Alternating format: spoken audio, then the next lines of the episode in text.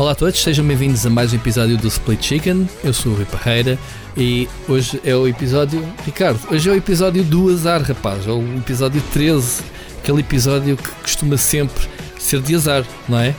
Não me ocorre mais nada. Ricardo, desculpa-me. Era isso. Esta, é assim, ver quem é que tem a entrada mais de pé juntos original, mas eu olho para o 13 e lembro-me assim... Toda a gente já jogou Cyberpunk, menos eu. Pronto, e estou mesmo chateado. E tu de certeza que não estás, porque tens outras coisas mais interessantes para jogar, muito provavelmente.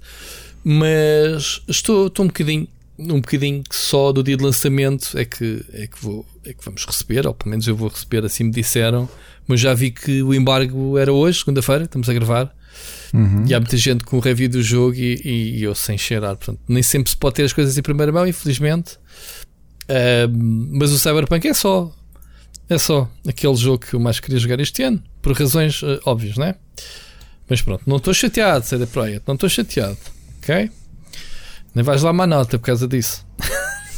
Estou a brincar. Ricardo, como é que tu estás, amigo? Vamos fazer o programa com o Cyberpunk. O que interessa é que o Split Chicken, cada vez mais, deixa-me só dizer-te isto antes de tu dizeres olá, bom dia, boa noite, boa tarde, aquelas coisas que o José Cid costuma dizer, ou o Júlio Isidro, digo. Às pessoas, quando abriu os programas, deixa-me dizer-te que cada vez mais temos recebido mais ouvintes, mais mensagens, mais pessoas a virem assim do nada a dizer: olha, gosto muito do podcast Split Chicken que vocês fazem. Não é, olha, gosto muito de seguir no YouTube ou gosto muito do whatever, é no podcast, portanto significa que estamos aqui a fazer qualquer coisa. Ou então é só tu, Ricardo, não sei. Eu sou só apenas um veículo para dizer que cada vez mais pessoas nos ouvem. Comigo não acontece, mas vou-te dizer uma coisa curiosa. Para quem segue as lives, o Rui tem voltado às lives e eu tenho andado a assistir, como vocês já sabem, alguns de vocês já sabem ter cruzado comigo. Já agora eu acho Fodel Awesome, para quem não sabe. Exato. E uma coisa curiosa Twitch é quando as pessoas percebem que eu sou a pessoa que faz este podcast contigo, das pessoas comentarem tipo: ei, é muito fixe, não sei o quê. Tem que ser o Ricardo. Acho espetacular, pá. Acho espetacular as pessoas gostarem e ouvirem. Porque é fácil identificarem-te a imagem quando tu tens um canal do YouTube ou qualquer coisa. Quando és só voz, não tem e não te conhecem, né? Imagina, tu no teu caso és uma pessoa obviamente conhecida porque estás envolvida em muitos projetos e fazes também streams e isso. Mas muita gente que nos ouve, se calhar que nos conheceram mesmo, sei lá, por recomendações do podcast, do Anchor ou mesmo do como é que se chama, o Spotify, não é? Que nos conhecem, que tropeçam no podcast e ouvem-nos aqui no podcast. E não associam que a gente tem outros projetos e que temos uma face. Então, quando realmente tens esse contacto, não é? Isto acontece com muita gente, pessoal da rádio, muitas vezes não associas uma cara se essa pessoa da rádio não fizer televisão, por exemplo, não é? Sim, sim. Aliás, sabes o que é que me tem ajudado? Eu, entretanto, tenho visto... Olha, vou-vos dizer uma coisa já agora, vou partilhar convosco. Foi a Ana que me apresentou duas rubricas. Eu não ouço rádio, como já devem saber. Eu sou aquele gajo muito esquisito. Sou esquisito em um monte de coisas. Uma delas é no que é que ouço no carro, e tenho um hábito há muitos anos que é assim que chego ao carro, ouço uns segundos da estação que está por defeito ali na rádio e automaticamente carrego no botão para mudar para áudio Bluetooth para continuar a ouvir as músicas que estou a ouvir no telemóvel. Mas graças a esta a rádio clássica mudou muito, não é? Ou seja, tu tens algumas rubricas que entretanto já chegam ao YouTube. Uhum. Até com aquela coisa que tu vês agora, então com o teletrabalho vês muito isso, que é alguns locutores das grandes rádios, estou a falar da RFM, Renascença e afins, que estão a fazer os seus programas a partir de casa. Uhum.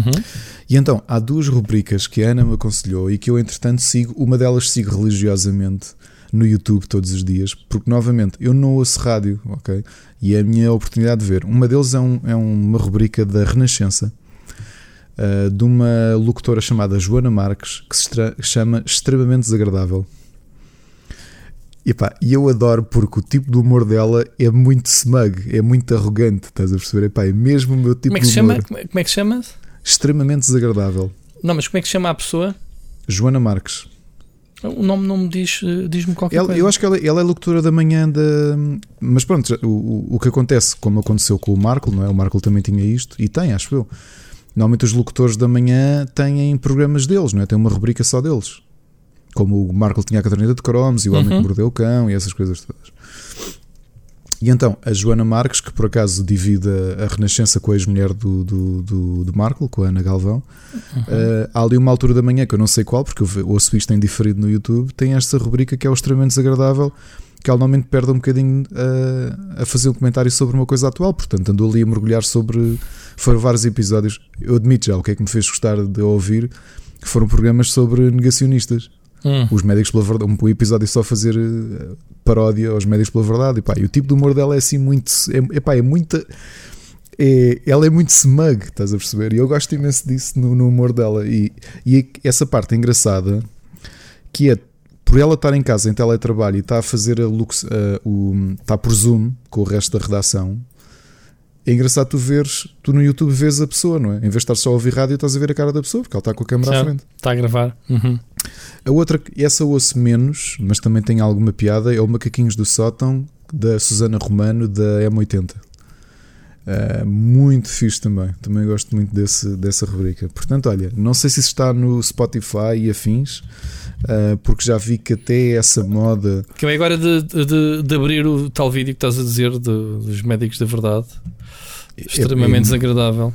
Depois vejo.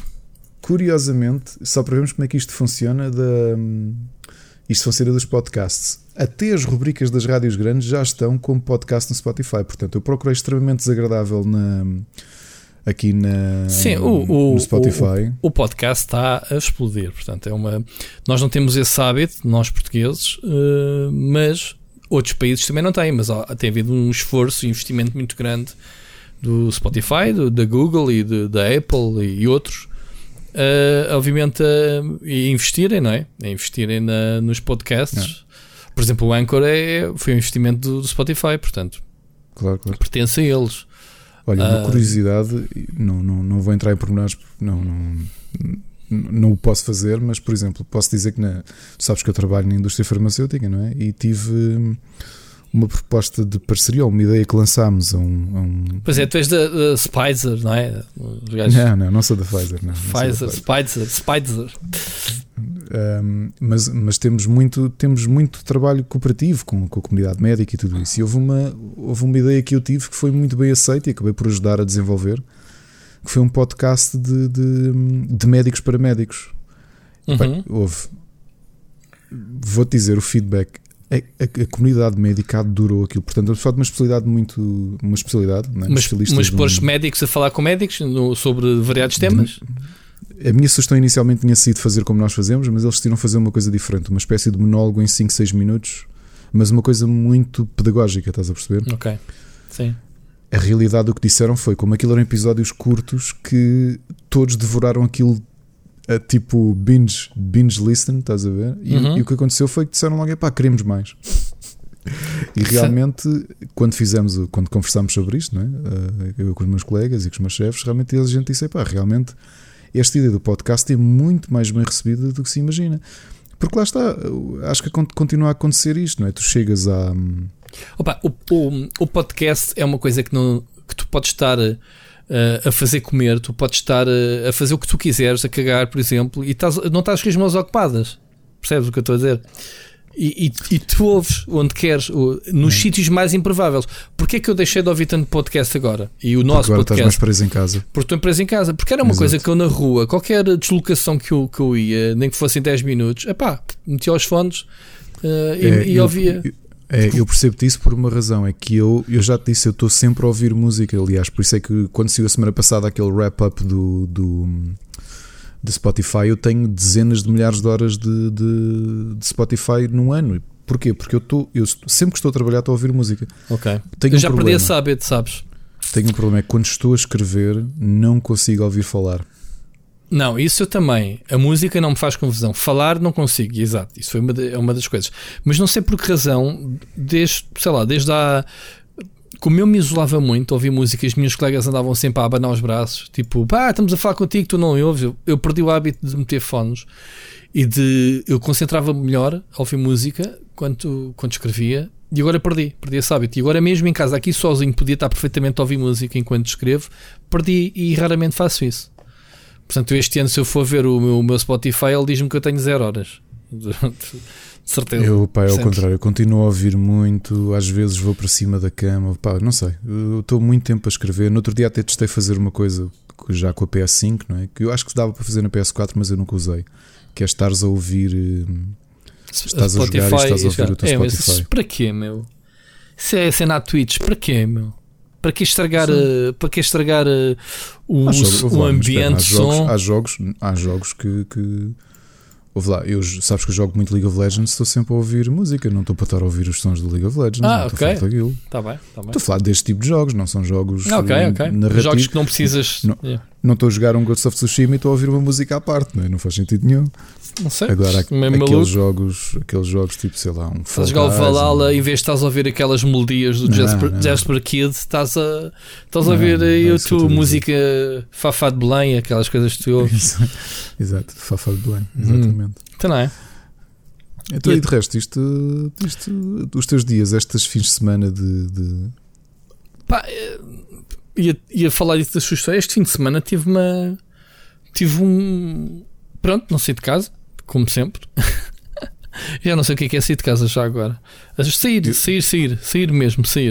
Eu saí hoje de manhã para ir ao lixo e como eu... Repara, já tu falas... No outro dia estava-te a ouvir no teu blog a falares de economia de... Orçamento de tempo. Sim, eu orçamento das minhas saídas. Ou seja, se eu tenho que sair...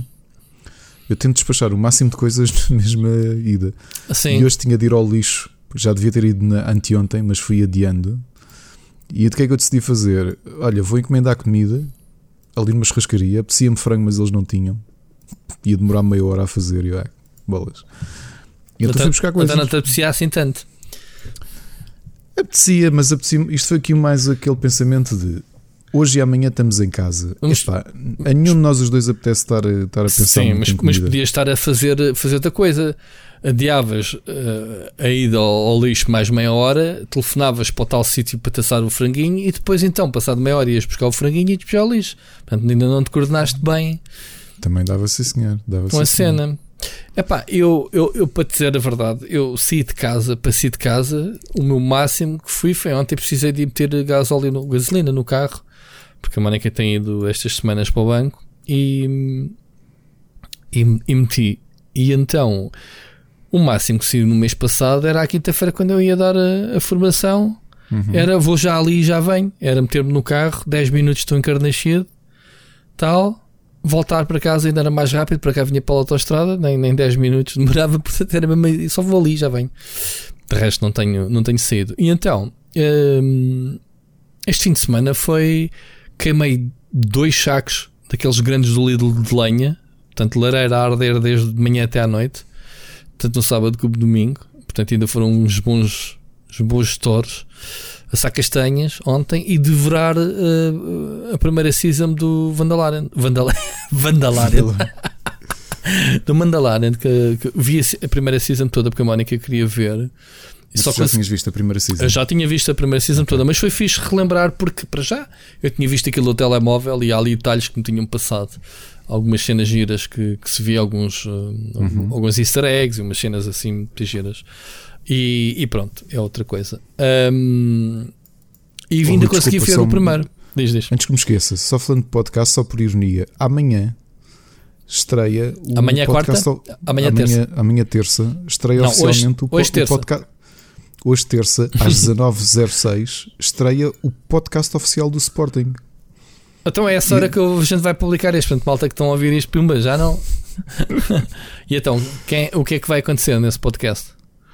É apresentado pela... como é que ela se chama? A Joana... Ela também é radialista. Ela era uma das apresentadoras do... Joana Antunes. Não sei. Então, é porque é prima do José Antunes. A Joana que era do Caia Quem Caia. Lembras? CQC? Não. É a Joana Antunes. Joana Antunes. Não lembro o nome dela. É a Joana Antunes. Mas estás a ver esta história dos podcasts, isto realmente está... E de certeza que agora o Porto e o Benfica não se vão ficar a rir e vão abrir. Joana Cruz. Está bem, já é a Joana Antunes para a gente. Para a semana vais-me falar na Joana Cruz e a gente não sabe quem é. Joana Antunes já sabes logo quem é. Falar nisso, o José Antunes mandou-me um mail ao bocado, sabias? Foi? Então... por causa dos Game Awards. Foi, disse, olha, queres fazer cobertura, está aqui, kit de imprensa, kit de tweets, para o pessoal que faz reacts em direto. E eu, tá, obrigado, meu. Tá-se. Ficou assim. Pronto, mas recebi, sento-lhe um mailzinho. Olha, mais coisas. Tua semana, de resto, foi tranquila? Não, pá, montes de trabalho. Montes, estou mesmo com muito... Queres mesmo falar sobre trabalho, man, da semana passada? Tipo, não, mano, quero... O Web Summit está a acontecer, meu... Eu digo porque é que é falar de trabalho. Eu ganho. Não ganhas, não, porque eu tive a segunda-feira oferecida pela empresa, a segunda-feira passada e hoje, e a semana passada trabalhei domingo, segunda e terça para despachar uma coisa, e estive a trabalhar ontem. Se quiseres falar sobre trabalho, podemos falar. Pá, eu no Web Summit foi sempre a bombar, pá. Sempre a bombar, meu amigo. Online, estás aí, nem precisas andar de um lado para o outro, não faz mal, mano. A cabeça fartou-se de viajar de um lado e para o outro.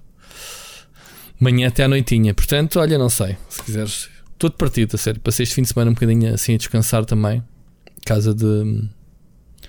São muitas talks, muitas coisas a... E cada talk que assisti tinha que escrever, obviamente.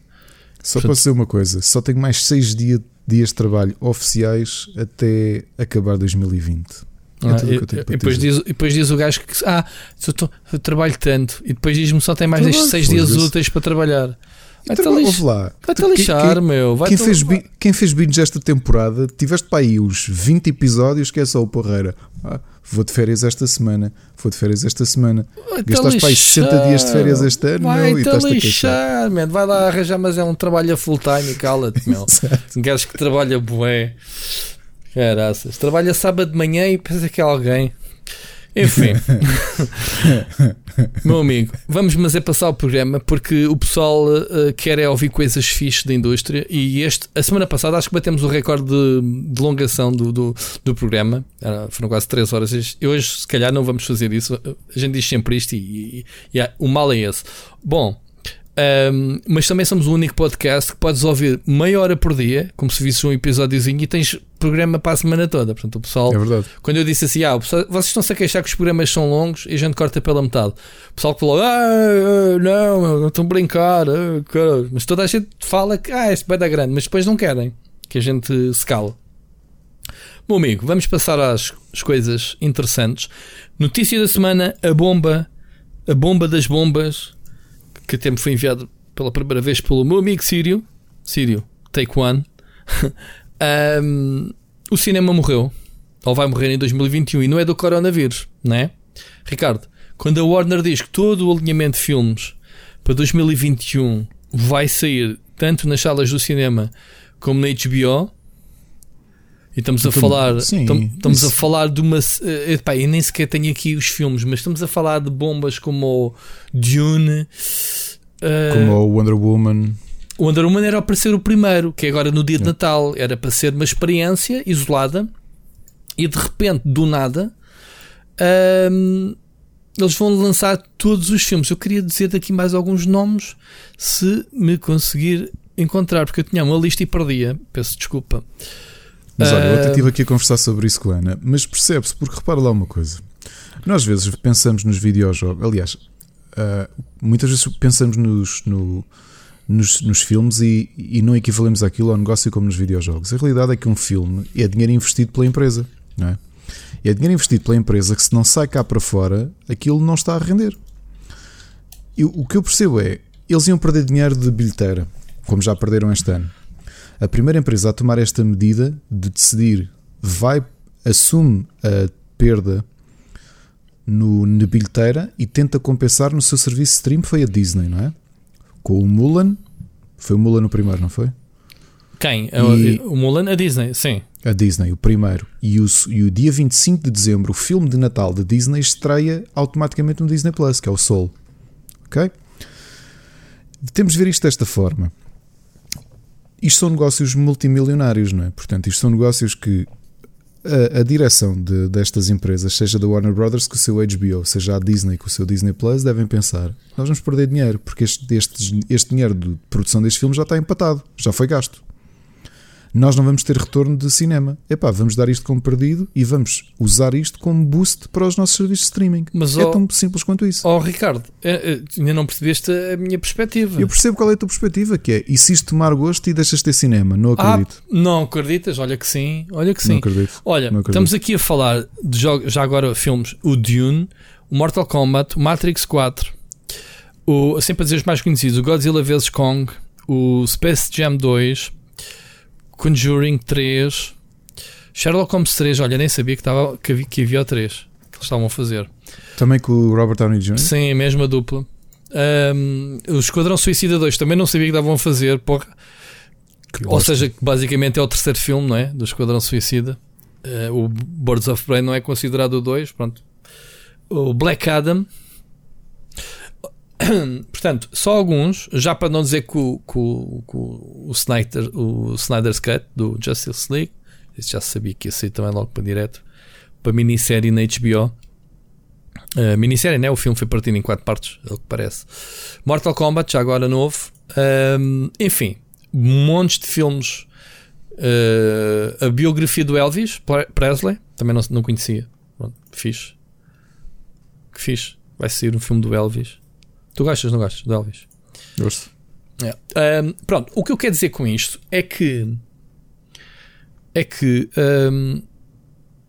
eles com certeza que tiveram feedback a partir do momento em que anunciaram que a Mulher Maravilha ia sair na HBO.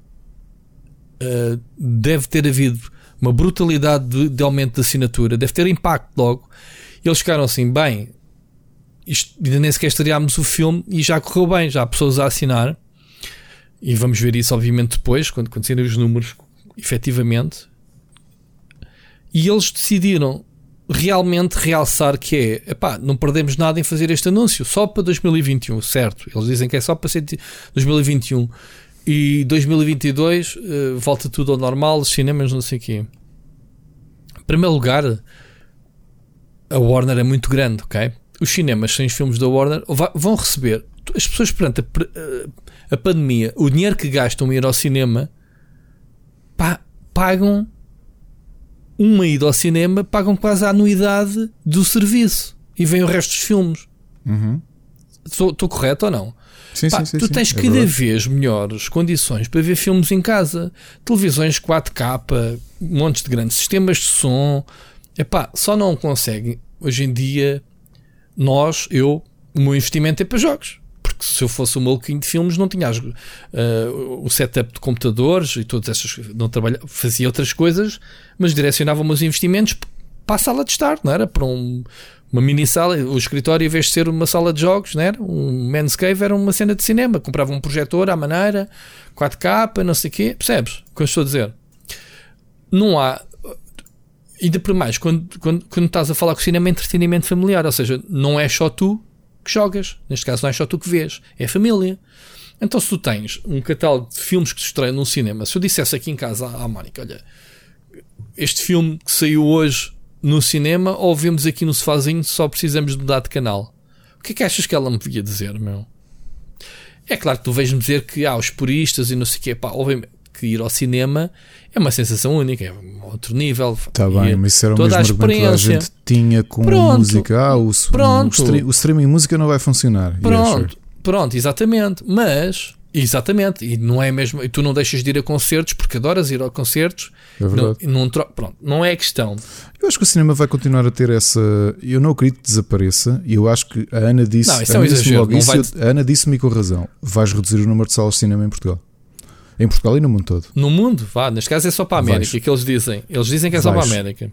Okay? Vais reduzir e provavelmente isso espalha-se para a Europa também. Mas eles dizem que é. Primeiro é para a América. Mas eu não acredito que HBO, que anda a concorrer a nível mundial com uma Netflix e com a Disney Plus, vá restringir a bébia à América. Porque também depois tens o pessoal na Europa a reclamar. Pá, então e nós? Né? Como é que é? Exato. Pronto, portanto, eu não acredito que isso seja só para a América e aliás, há quem diga que o HBO Max, eu não sei qual é a diferença do HBO normal para Max, é uma questão de nome. O Max é o nome, é como se chama... Que é a mesma coisa que o que a gente já tem, não é? é porque, se bem me lembro, o HBO, como tu conheces, na América é um canal pay-per-view. Aberto. Ah, de pay-per-view. Não. Ok. Canal pay-per-view. Faz sentido. E o Max é o serviço. O HBO Max é o serviço streaming. Okay. Que é aquilo que já na Europa, como não tens certo, HBO, eles ficaram só com o naming da HBO. Já percebi. Pronto. Eu não acredito que... uma vez que eles se metam neste negócio, que as coisas corram extremamente bem, que eles não continuem a fazer. Porque isto do streaming dá muito dinheiro. Isto dá-lhes muito dinheiro, ao aumento de... tu sabes que podes ver estes filmes todos sem sair de... ir ao cinema hoje em dia é um luxo. É um luxo, sobretudo se tiveres família. Se tu com os teus dois putos, sim, a pagar 4 bilhetes, pipocas para todos, a experiência como deve ser, ir jantar, estacionamento do carro.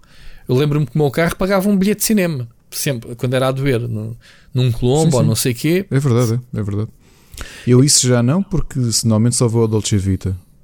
Pronto, ou vou ao Dolce Vita ou ao Divelas Park, são dois ou Lourdes Shopping, que não têm estacionamento, mas tens toda a razão. Mas era um bilhete adicional só para o carro. Pronto, fora o jantar, porque depois ninguém quer fazer que o jantar ir a correr para o cinema, porque elas querem ver montras e não sei o quê, querem lá estar uma horinha ou outra antes, portanto, vamos jantar lá.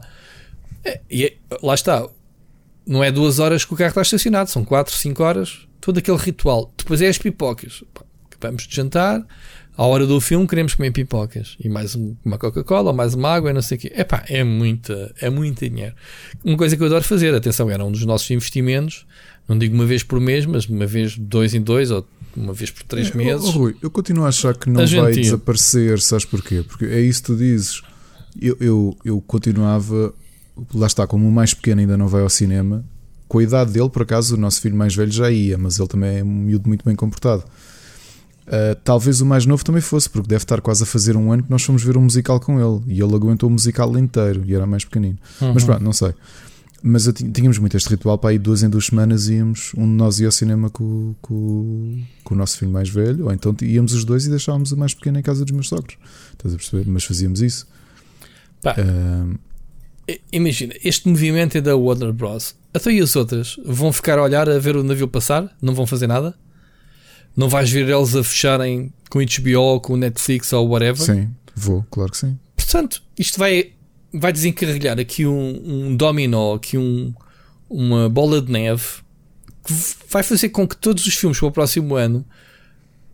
Então, das duas uma, ou os outros pensam-se, já que a Warner não vai meter aqui filmes, mas eles vão meter filmes, atenção, depois há aqui um pormenor que é, os filmes só estão disponíveis nos streamings durante um mês... E depois continua o cinema. Estás a perceber? Ou seja, é só um mês. Obviamente, no mês tu vês o filme, tens que arranjar um tipo. Mas depois voltam aos serviços outra vez depois daqueles 3 meses. O que é o mínimo, né, que tem que estar no cinema? Uma coisa qualquer. Há ali umas cenas maradas. Mas, Rui, aquilo que eu digo é o que eu acho que eventualmente vai mudar com isto.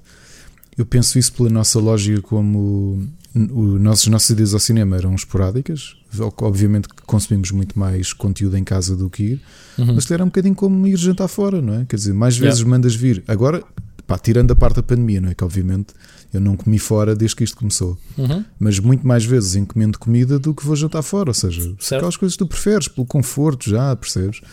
Eu gosto de ir ao cinema. Agora, se me perguntares nesta fase, muita gente vai dizer que não. Olha, queres ir ver este filme ao cinema ou queres ver em casa? Provavelmente eu digo que tem em casa. Sabes? E não tenho uma televisão 4K, não tenho um sistema de som, não sei o quê. E como tu dizem outros todos. Eu também. Mas há muita gente que não pensa assim. Que se dá a cena de ir ao cinema é vamos ao cinema, à noite sair fora, vamos ao cinema, vamos beber um copo. Ricardo, tu tens que pensar nesta o que se passa em 2021 e a falar-se de vacinas. Pode ser uma decisão drástica da Warner, tipo logo porque é que eles vão dizer primeiro trimestre? Não, é 2021 todo, ponto. Isto também porque se prevê agora uma recessão, não é? Porque lá está, é tudo muito bonito ir ao cinema, se calhar os primeiros cortes que tu fazes quando estás aflito de dinheiro, não é? Quando perdes empregos e essas coisas, que é o que esta crise está a gerar, ou vai gerar ainda mais acentuadamente agora, quanto mais tempo passa, não é? Claro, claro. Há desemprego, há uma crise financeira, pronto, que se avizinha, ou que já está a acontecer, whatever. Epá, tu, e tu veres em casa, se podes pagar um serviço por 10 euros ou 10 dólares, whatever, não vais pagar 100 para ir ao cinema com a família. Sim. Estás a perceber? Pronto. Agora é assim. Entretanto, viste o Mulan, que se estreou esta semana? Não. Não. Ainda não viste? Não estou com vontade nenhuma. Eu também não sou fã, mas tenho curiosidade por causa do filme. Por causa desta mais da polémica, para saber se isto realmente era bom o suficiente para a Disney querer ganhar dinheiro extra com isto. Enfim. Agora, nem sequer se coloca a hipótese de os filmes ter um bilhete. Ao que parece é o que tu pagas, a mensalidade e mais nada. Porque até podiam-se lembrar disso. Epá, pessoal, isto, como o Mulan, há esta hipótese. Ou vais ao cinema, ou vês em casa, pagas, nem que seja metade do bilhete ou não sei o quê, pronto, a escolha é tua. Ou vais ao cinema ou vês em casa. O bilhete tens que o pagar. Estás a ver o que eu quero dizer? Todo. Mas nem sequer acontece isso. Não sei se tem a ver com a polémica da Disney ou whatever. Pá, podia-se criar canais porque existem os clubes de vídeo. Eu também vejo ali filmes novos, relativamente novos. Filmes que saíram do cinema estão ali para alugar na Vodafone, na Caixa. Sim, mas, por exemplo, oh, Rui, eu vou-te dizer uma coisa que se calhar não sabias. Tu sabias que a SIC lançou, se calhar sabes porque trabalhas na Sabtec, lançou o seu serviço tipo Netflix? Sim, sabia, desde o início. Eu não sabia, mas eu soube porque foi altamente divulgado, mesmo na SIC. Tu não vês a SIC? Eu não vejo televisão. Ah, não vejo televisão? Pronto. Telejornal, eu também não vejo televisão, mas os telejornais vejo. Não, também não vejo telejornais. O que eu tenho uma subscrição do Público e subscrição do New York Times e do The Guardian, e está feito. Portanto, é tudo o que eu preciso saber de notícias. Hã? Isso não é televisão, ok? Não, mas eu prefiro ler as notícias nos jornais. Isso é um bocadinho old school. Sou old school, mas depois saco as versões da subscrição no iPad. Já viste? E lês em PDF em vez de sentires o cheirinho do papel. Portanto, isso não é ser old school. Eu estava a ser irónico, mas pronto, mas estava-te a dizer, descobri, porque estava aqui à procura da série de Uma Aventura e de repente vi que Uma Aventura saiu do Netflix porque foi para a SIC. Pô, Opto SIC, não é? Opto. Eu sei, what the hell? Opa, eu acho que eles... um serviço de streaming da SIC, mesmo. Sim, estreou há uma semana ou duas, ou uma coisa assim. Exato, eu acho muita coragem deles, que as pessoas que já pagam Netflix e afins, né? Porque pagarem por conteúdos deles, eu acho que eles já têm conteúdos originais. Tem. Eles anunciaram que têm conteúdos originais. E tens... Pronto, e há muita artista aí desempregado que está-lhes a fazer conteúdos exclusivos em vez de ser para o YouTube e não sei o que, está-lhes a fazer para ali. Pá, lá está. É tudo uma questão de oferta. Não é para ser tipo, não vou pagar isto porque é da SIC ou porque é uma cena portuguesa. Pá, se o serviço tem qualidade, força nisso. Por acaso não conheço o serviço. Não sabia, olha, literalmente soube isto há 2 horas. Estava mesmo a pesquisar e de repente vi. Espera lá, SIC tem um serviço de subscrição. E parece-me que é um investimento ainda grande que eles fizeram. Acredito. Mas é assim, repara. E se nós daqui a 5 anos olharmos para trás e dissermos assim, olha que inteligente foi a SIC em ser a primeira. Claro, nós vamos fazer, a gente ainda não falou nisso, mas vamos fazer uma app de streaming de conteúdos nossos. Tipo, exato. Podcasts, vídeos, pá, YouTube está ultrapassado. Vamos abrir uma app. O pessoal paga uma subscrição mensal, está-nos a ajudar a criar conteúdos. Exato. Porque há muita gente que passa mais tempo a ver e a ouvir-nos do que na televisão. Olha, tu és um deles. É verdade. Portanto, o modelo de televisão, eu, por exemplo, a CMTV é dos canais, é o canal por cabo mais visto em Portugal, não é? O canal por cabo, não é o canal mais visto, é o canal por cabo. Qual? O quê? A CMTV. O canal por cabo mais visto em Portugal. Sim, vais lá saber porquê. Eu estou a comentar com a Ana, mas porquê que isto acontece? E depois penso, vou à casa do meu avô e ele está a ver a CMTV, percebes? E entras num café e estão... para já a ligação que há com o jornal, que é o mais vendido, obviamente. Exato. E é o jornal que está em todos os cafés, os gajos são muito inteligentes nesse aspecto. E isso crias obviamente hábitos. E tu quando vais para casa sabes que há a televisão daquele jornal que tu lês todos os dias no café, vais estar. E eles têm programas para o povo. E já agora os telejornais. Sabes que eles bateram o número de espectadores no domingo? Por causa da rapariga que morreu, da Sara Carreira. Mas isso é o que... Exatamente, é o que eu ia dizer. O que o Correio da Manhã faz muito bem é essa posição agressiva, mórbida, que é... eu lembro-me no Senjor... Rui, o bem comercialmente, mal do ponto de vista deontológico, mas sim, não, faz bem no sentido, sabe vender, ok? Sabe. Pronto, que eu repudio, sempre tive, eu preferia estar desempregado do que ter um emprego no Correio da Manhã, só por causa disto. Coisas que me contaram jornalistas, estagiários que tiveram comigo no Senjora, que pá, chegou uma vez uma pessoa qualquer que morreu, whatever, num acidente, chegar a irem fazer a reportagem à porta, à casa da pessoa, baterem à porta e serem eles a entregar a notícia, meu. É só mórbido, estás a ver? A miúda não se...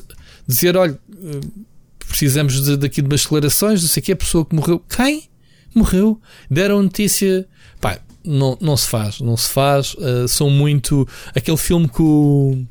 Com o Jack Gyllenhaal, como é que ele se chama? É assim, né, que se diz? O nome Jack dele. Qual filme? Epá, o filme, não me lembro o nome, aquele que ele faz de repórter de notícias de acidentes, de tabloide, sim, e depois eles chegam ao ponto de criar os próprios acidentes para estar lá no ponto de reportagem. Nunca viste isso? Este filme é muito bom. Meu. Nunca vi, mas o conceito é brutal. Sim. E pá, espalha muito. Eu estou a ver o filme e só me vem à cabeça Correio da Manhã. Eles serem eles, manchetes deles é só acidente trágico, morreu, coisa. Pá, os tios da Mónica que tiveram um acidente trágico, morreram. Foi notícia de coisa, um caminhão que esmagou o carro de onde eles iam. Claro, isso é o tipo de notícia que eles vendem.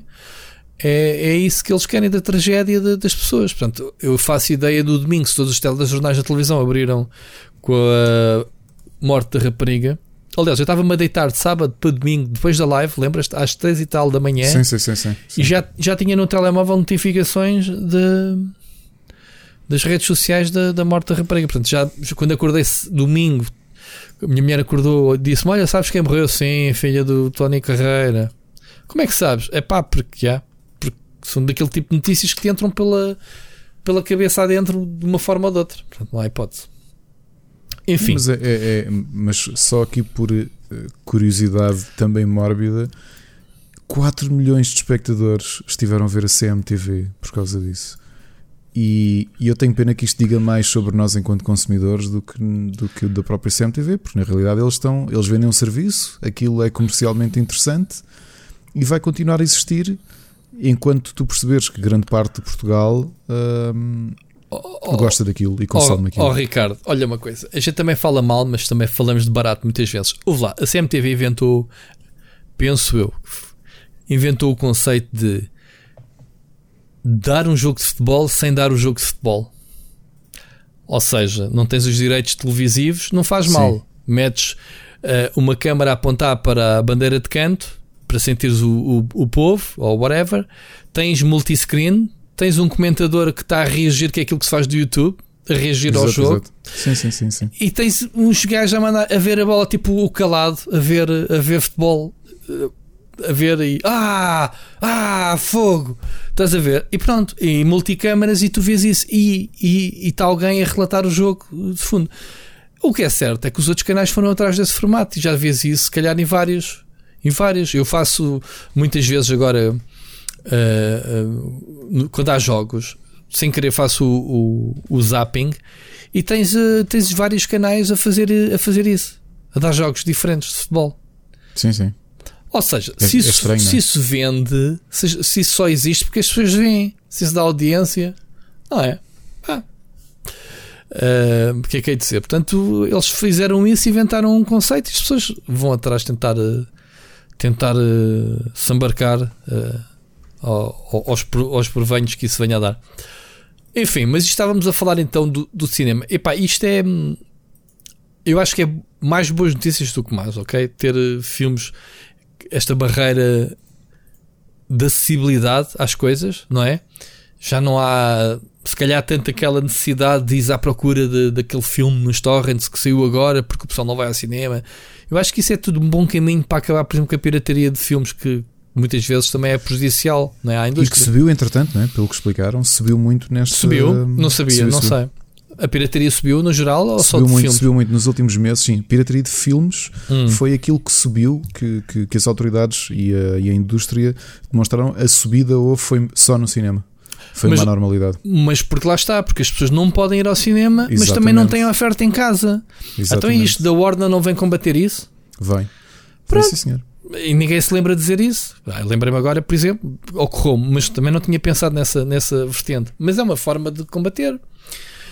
Claro que sim. Então, se as pessoas não podem sair de casa, os filmes estão... Epá, houve uma coisa. O novo filme do como é que ele se chama? Do Batman, do Nell... do Christopher Nolan. Do Christopher Nolan. Como é que se chama agora o novo? Não sei, Rui, não sei. Posso fazer só um comentário, Rui, só de uma coisa que eu já te tinha dito. Sabes que para mim, eu já tinha declarado aqui várias vezes que, tirando se calhar cinema de animação, que eu ainda dou alguma atenção, eu perdi completamente a pica com o cinema. Com o cinema, não todo. Para mim, as séries ultrapassaram há muito tempo a qualidade, ou seja... Eu acho que os últimos dois filmes de adultos, chamemos-lhe assim, de adultos, não de filmes de porno, obviamente, os filmes que não são de animação, que eu fui ver ao cinema, foi o Joker, que acho que foi o último filme que eu vi no cinema, eu também fui ver. O Black Panther, foram os únicos dois. E digo-te, vi porque não tinha forma legítima de poder ver em casa, porque se eu tivesse forma legal de ver em casa, eu não tinha ido ao cinema vê-los. Pronto, mas deixa-me, já agora o filme é o Tenet, ok? Do Christopher Nolan, que foi lançado, foi adiado primeiro e depois disseram, epá, regresso aos cinemas e este é o filme que vai salvar o cinema este ano, ok? O que é que aconteceu? Este filme foi o quarto filme mais visto de 2020.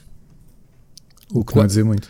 O que não é dizer muito. Ganhou 359 milhões em todo o mundo. E é o quarto mais visto. Repete lá, qual é que é o box? O box office, 359 milhões. Ok? Posso dizer que 359 box office e o filme custou 200 milhões. Portanto, tirando... Deu lucro. Teve. Então, e a promoção, o marketing, a distribuição, eles não fizeram o break-even do filme. Ok? Eles perderam dinheiro. Perderam 100 milhões, estou aqui a ler. À minha frente neste momento. Portanto, quando tu dizes à Warner Brothers, ok, o Tenet que era o grande filme, que era um filme do caraças, perdeu 100 milhões, qual é que vai ser a nossa atitude com os próximos filmes? Vamos perder 100 milhões em cada um dos que vamos lançar? Estás a ver? Aqui o momento de iluminação, digamos assim, da Warner. Pensou, pá, mal por mal, vai para o HBO e vamos ver o que é que vai acontecer. Vai assim, tipo, vai tudo. Vai tudo, nem que seja um filme por mês, né? Um grande filme, vamos ver se eles vão receber ou não o retorno necessário. No fim de 2021 que se vai fazer contas, perceber se valeu a pena ou não.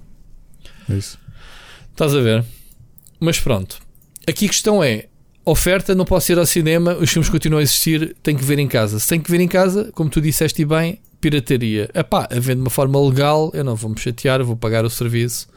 E olha, aqui em casa... Comecei que tu que eras o homem dos serviços.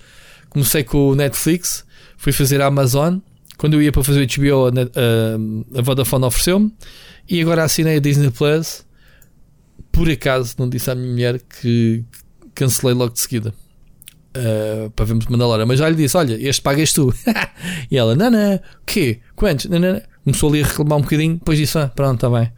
Portanto. Já vai ser o quarto serviço de séries cá em casa.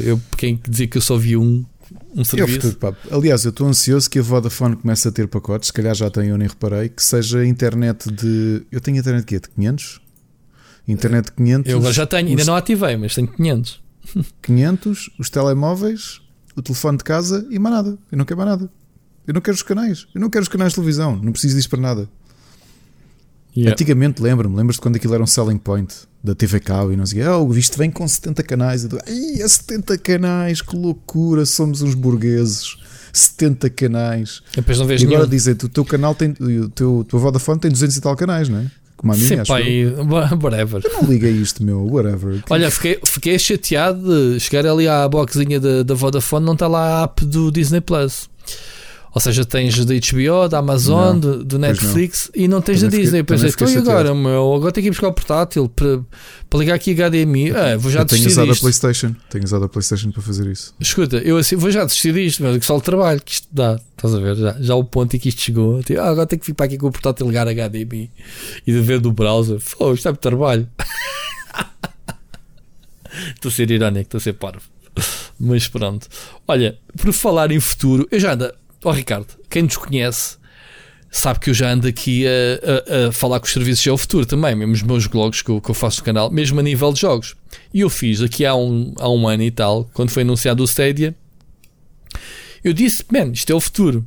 O que é certo é que, coincidência ou não, não foi coincidência. Saiu hoje o Stadia, portanto aqui fazemos a ponte já para o próximo tema. Uhum. O Stadia saiu hoje em Portugal, assim do nada. A semana passada a Google Portugal, ou a agência, ou whatever, contactou-me a dizer, olha, vamos ter aí uma cena de gaming, estás interessado em experimentar? Eu sim, claro que sim. Então era o Stadia, nem sequer na altura me passei, já nem, quem é que se lembrava do Stadia?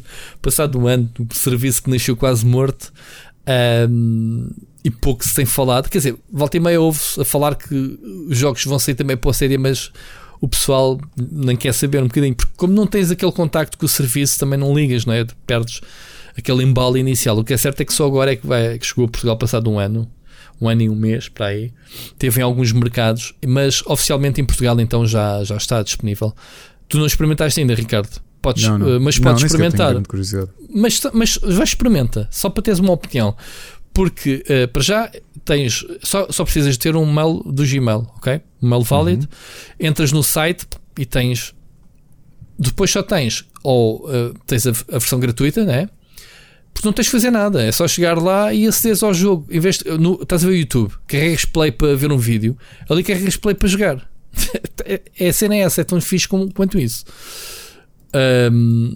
É mesmo muito simples. Se estiveres aqui a falar comigo enquanto eu te escrevo, vai lá e experimenta, e tu estás a jogar em 10 segundos um jogo. E é isto que é o futuro. É não ter o trabalho de instalar. Olha, até só vi agora a martelada do Ricardo entrar no site. Como sabes? Estás lá. Juro-te, enquanto eu acabar de falar esta frase, já estás a jogar um Hitman 2, por exemplo. Tens aí. Quer dizer, o Hitman 2 não sei se está no gratuito, se é o Pro. Porque depois tu tens uma subscrição mensal, 10€, e tens e funciona como o PS Plus, ok? Tens acesso a uma série de jogos melhorzitos, de catálogo, nunca novidades, e tens acesso a 4K, porque a versão gratuita máxima é 1080p. Tens 4K e 60 frames e HDR, portanto, tens aquilo tudo máximo. Só que o serviço detecta a tua ligação. Tens de ter, pelo menos, eles dizem 35 Mbps de velocidade, mas mete para cima um bocadito. Isso é um mínimos do mínimos. E então, qual é a diferença então entre o PlayStation Now, o xCloud e o Stadia? O Stadia é muito mais marketplace, ok? Está o conceito deles é pá, isto é, não tens um computador para jogar um Cyberpunk ou o Assassin's Creed Valhalla, que são dois jogos que saíram agora, e o Cyberpunk vai sair agora em breve, neste mês também, depois do lançamento, acho que passado uma semana, ou o Immortal, os jogos da Ubisoft a saírem, o Watch Dogs, Legion, por exemplo, os mais recentes. Tu não tens uma consola de nova geração, uma PlayStation 5 ou Xbox Series X, não tens um PC capaz de correr, mas tens um portátilzito já com 10 anos, whatever. Tens um smartphone e tu consegues com o Stadia jogar esses jogos todos em streaming. Ok, nada de novo em relação a isso. A diferença é que, em vez de eles te oferecerem os jogos perante uma mensalidade, porque tu não vês no xCloud, não vês no PlayStation Now, o Assassin's Creed Valhalla. E eu estou aqui a falar destes jogos que estão disponíveis no Stadia. A diferença é esta. Eles são marketplace. Eles são uma plataforma assumida. Ou seja, um jogo é anunciado, sai para PC, para a Switch, para a PS5, para a Xbox e Stadia. Stadia é uma plataforma. Uma plataforma cloud gaming. É uma plataforma... completamente virtual, porque está a fazer o processamento dos jogos na cloud e tu só tens que ter uma boa ligação à internet. Eu experimentei no PC, no browser, experimentei no telemóvel. Aliás, tenho vídeo disso, não sei se tiveste a oportunidade de ver hoje, vê depois que eu meto lá mesmo o gameplay de eu jogar primeiro no browser, que não achei uma experiência muito interessante, porque mexi com a imagem e ficou assim um bocado granulado e não sei o quê, mas no telemóvel posso dizer que graficamente estava muito parecido com a Xbox Series X, ok? brutalíssimo, gráficos, e o melhor, e agora tinha aqui mensagens do Seixas, estamos aqui a gravar e eu estou a receber mensagens tuas da tua experiência, a fluidez e a jogabilidade, e aliás todas as pessoas que experimentaram e com quem eu conversei, é flawless, ou seja, estamos em 2020, temos que as nossas ligações ainda não chegámos à época do 5G, e o Stadia, ao contrário do xCloud e do PlayStation Now, não tem aqueles, estás a ver, aquela sensação de fluidez nos combates e isso, pá, impecável, ok? O que me leva a pensar que o serviço em si é muito bom. Agora, o catálogo é básico, é muito limitado, eles dão um ano para cá, têm, sei lá, 70 jogos, nada para mim ou para ti, Ricardo, que nos surpreenda, mas estou-te a dizer que joguei o Valhalla porque a Google mandou-me um código, pá, eu resgatei o jogo, foi-me buscar o save, porque por causa do UbiConnect, foi-me buscar o save da cloud da Xbox, pá, e continuei a jogar no Stadia a minha posição do jogo na versão Stadia, pá, o que achei muito fixe esse cruzamento, obviamente não é um milagre da Google ou da Stadia, né? É assim a arquitetura do Ubisoft por trás, que já tem essa experiência de estar em todo lado e fez isso. O certo é isto, é que não precisas de instalar jogos, não precisas de fazer o download, não precisas de fazer a atualização, patches do dia 1, o jogo está lá, disponível para tu jogares assim que carregas no Play. Não sei se já meteste aí entretanto. Já não esqueço, preciso colaborar o cartão e não me apetece estar a fazer isso. Ah, pois é, tens que associar um cartão, para criares a conta, não é? É porque tens o Pro direito a um mês. Okay? Podes meter o Pro e cancelas logo de seguida, foi o que eu fiz também. Mas se tiveres a versão gratuita, os jogos que tu comprares são teus. Percebes? Fica na tua conta, podes jogá-los quando quiseres. Daqui a um mês acaba-se o Pro. O Pro tem a vantagem também de dar o 4K, lá está a diferença. Para quem não joga a 4K também não faz grande diferença. Mas o resultado eu gostei, fiquei surpreendido, não esperava que. Já tinha desistido de é giro, é isto que eu quero no futuro, mas com estas ligações ainda um bocado meh. E o Stadia mostrou que há ali potencial para te oferecer jogos em streaming. Pelo menos deixando de ver então, ainda bons resultados. Obviamente o xCloud, aquela cena de te ir buscar saves de jogos que nem sequer tens instalados e que continua e que está altamente incorporado na tua conta, os teus achievements, é muito mais serviço, ok? O Stadia é um bocado esquisito. Criei um avatar, não consegui associar a nada, não tem sequer motor de pesquisa. Queres escrever o nome de um jogo para pesquisares? Não, tens que scrollar à procura dele. Não tem botão de back. Coisas assim muito básicas. É muito, muito simples. Muito, muito simples a aplicação. O que é estupendamente prático? Tu estás a ver um vídeo no YouTube de um jogo que tu gostes, que está no Stadia. Tu agora ao YouTube tens a ficha do jogo. Tens uma capa do jogo, com o nome do jogo que está a ser jogado, que ele até detecta muitas vezes, até no meu canal eu esqueço-me de associar aos jogos, mas ele automaticamente vai buscar muitas vezes o conteúdo. Cria-te, se tiver no Stadia, um link em baixo na ficha do jogo, ao clicares no link estás no Stadia no jogo. Se for um jogo gratuito, carregas play e estás a jogá-lo passado 3 segundos, imagina, estás a ver um conteúdo de um youtuber e passado 10 segundos estás a jogar o jogo. Estás a ver a acessibilidade. Claro, muito, sim, é estupidamente simples, é tudo browser, mas é estupidamente simples. E a app é simplória mesmo, é palavra mesmo, coisa estúpida. Há ali ferramentas que não existem, que dás como garantida em qualquer porcaria de serviço ou qualquer coisa que existe. E eles não foi prioridade para eles. O que é certo é que há cada vez mais jogos, estes novos do Ubisoft, tens o Cyberpunk, tens já o Hitman 3 anunciado para janeiro. Se eles conseguirem, a partir de agora, igualar a oferta, que é, sai um lançamento grande para as consolas e PC, pelo menos, destes AAAs ao nível do Cyberpunk e etc. Sai também para o Stadia. Já é uma hipótese das pessoas, se me perguntares, Rui, davas 70 euros por um jogo para o Stadia? Complicado, não é? Porque eu tenho PC e consolas, certamente, melhor performance, não tem nada a ver, não posso estar a comparar, nem ser agora. Mas pensa naquelas pessoas que não têm nada destas consolas e apetece-lhes mesmo jogar um jogo, que não compram um jogo ou que não jogam um jogo porque não têm as plataformas. Ou seja, desconstrói o nosso dado como adquirido, né, que temos PCs e consolas, mas desconstrói isso para aquele pessoal que não tem nada e que tem, por exemplo, uma batata que costuma ver vídeos no YouTube. Sim, sim. Estás a ver esse pessoal? Claro.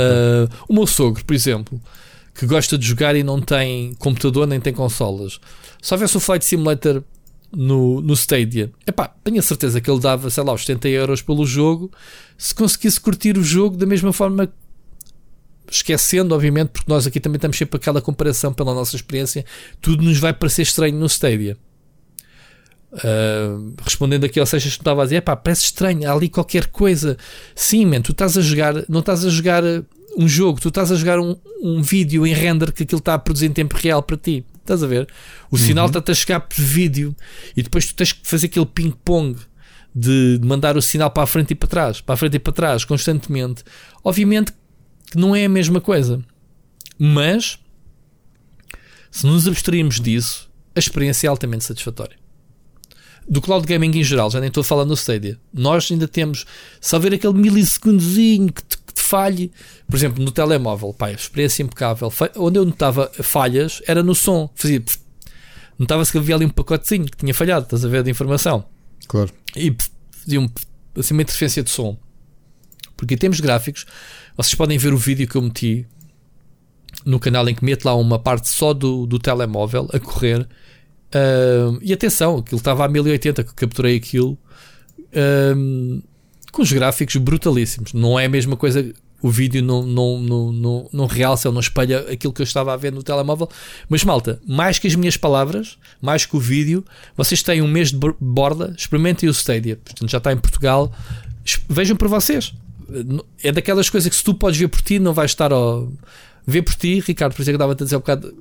Claro. E tem a tua opinião, obviamente, para ficares também com uma impressão como é que é mais um serviço de cloud gaming. Mas é isto que a gente quer, serviços de jogos, de filmes, de séries, e acho que sim, que é o caminho. Alright. Vamos avançar. Olha, tinha aqui a dizer que era a semana de lançamento de Cyberpunk, mas estou todo zangado. Eu não me apetece falar sobre Cyberpunk. Falamos para a semana, se nós jogarmos. Esta semana está toda com hype. Deixa-me só dizer. A ideia é que nós os dois recebemos dia 10, né? Pelo menos foi o que foi confirmado. Sim. Por isso é que eu estou a dizer. Estou a dizer que para a semana já temos uma opinião endgame. Nesta altura, aquilo que, obviamente, estamos a ser spoilados em termos de reviews, portanto, toda a gente meteu nesta altura em que estamos a gravar, em que o jogo está a receber boas notas, alguns não estão a dar, ou seja, está a receber muito boas notas, tendo em conta que o jogo está com muitos bugs, ou seja, o jogo precisava de mais tempo de produção, é o que o pessoal todo tem dito, não deixando de reconhecer que se trata de um grande jogo, ok? Acho que somos unânimes todos, pelo menos aquilo que se conhece do jogo, não é difícil de conhecendo o estúdio, de alcançar. Obviamente que sendo um jogo altamente complexo, que venha com bugs, estava ao bocado a dizer-te em off, que o primeiro do Witcher demorou 1 ano a ser corrigido. Está bem que a experiência era outra, os orçamentos eram outros, a equipa era outra, não era? No primeiro Witcher, mas o jogo teve 1 ano, depois saiu aquela edição especial, passado 1 ano, com o jogo mais corrigido, e todos os outros jogos, o Witcher 3 também saiu com muitos bugs no início, portanto foram sendo corrigidos, e não foi por causa disso que deixou de ser o jogo que é. E este Cyberpunk acho que é o mesmo caminho. Aqui a questão, Ricardo estava a dizer em off, que é o pessoal que está a dizer, o jogo merecia mais uns meses de produção, saiu muito com bugs, saiu com este problema, com aquele, nhanhanhã, nhanhanhã, 9. Quero ver depois outro jogo qualquer que venham com essa nhanhanhã, achou que tem muita bug, 6. Exato. Não é? Pronto, é isso que eu estou a ver, a hipocrisia da malta. Sabes como é que é aquela coisa que se fala da pressão que a malta tem na nota que dá para não ficar excessivamente abaixo, especialmente quem está a fazer zero minute. Isso tens no Metacritic para te dar esse conforto, mas daí não consegues entrar no campeonato do embarco. No embarco dás. Estás lá, agora imagina eu fazer isso com o vídeo, não é? Como costuma dizer, tipo, se eu quisesse cair nessa tentação de se calhar não dava, mas há muita gente que fazia. Ricardo, já te conversei com isto, não tenho problemas em dizer. Eu trabalho com pessoas que me davam jogos para fazer review, me davam davam-te a média da Metacritic. Olha, este jogo mais ou menos assim. Eu disse, se vou fazer review do jogo, para que é que quero essa merda? Pois. Percebes? Tu escrever que és a minha opinião ou queres que me junte ao comboio? Pronto, obviamente não vou dizer quem, nem nomes, mas pronto, é difícil de perceber. E então, as pessoas, estavas a dizer que se sentem confortáveis. Mas as pessoas têm que, antes de dar uma nota, tu tens que ir defender, seja para baixo ou para cima. Ao que sei, eu acho que o GameSpot deu uma nota muito abaixo da média. Acho que o jogo já está, no momento em que estamos a gravar, com 90 no Metacritic. Não sei de quantas reviews. Mas é impossível, eu não fui procurar, mas é impossível entrar no Twitter e não veres o pessoal todo a chapar as reviews e as médias e fazer agregação de tudo o que é. E acho que o GameSpot deu 6,5 ao jogo. Para um jogo como o Cyberpunk é como se desse 0, não é? Pronto, já sabes como é que é. E acho que isso está a ser trending no Twitter. Portanto, é estúpido para caraças, meu. Percebes? Como tu te destacas por teres tresmalhado, provavelmente eles não tiveram paciência com os bugs que tiveram má experiência, e já sabemos que versões de PC, então, eu tenho um bug, tu tens outro, e o Assassin's Creed é um exemplo disso. Há bugs do Arco da Velha, são jogos extremamente complexos, jogos de mundo aberto, por isso é que a Rockstar demora os anos que demora a fazer um GTA Red Dead, porque tenta obviamente refinar o jogo até exaustão, e mesmo assim ainda saem com problemas. Portanto, agora, imaginando a CD Projekt com este jogo, a CD Projekt já é uma empresa grande neste momento, porque cresceu muito à conta do Witcher 3, mas não é um gigante, não tens recursos provavelmente que muitos outros têm, como a Rockstar, por exemplo, né? Uma Take 2 que tem, digo eu. Agora, nós é que tens de ter a capacidade, se o jogo tem, para mim, um bug que um jogo, e ao bocado eu vi-me aflito porque o Assassin's Creed fez-me isso. Havia uma quest que eu precisava de falar com uma tipa para andar e encravou, tive que fazer um load atrás, aliás 3 autoloads atrás para me desbloquear.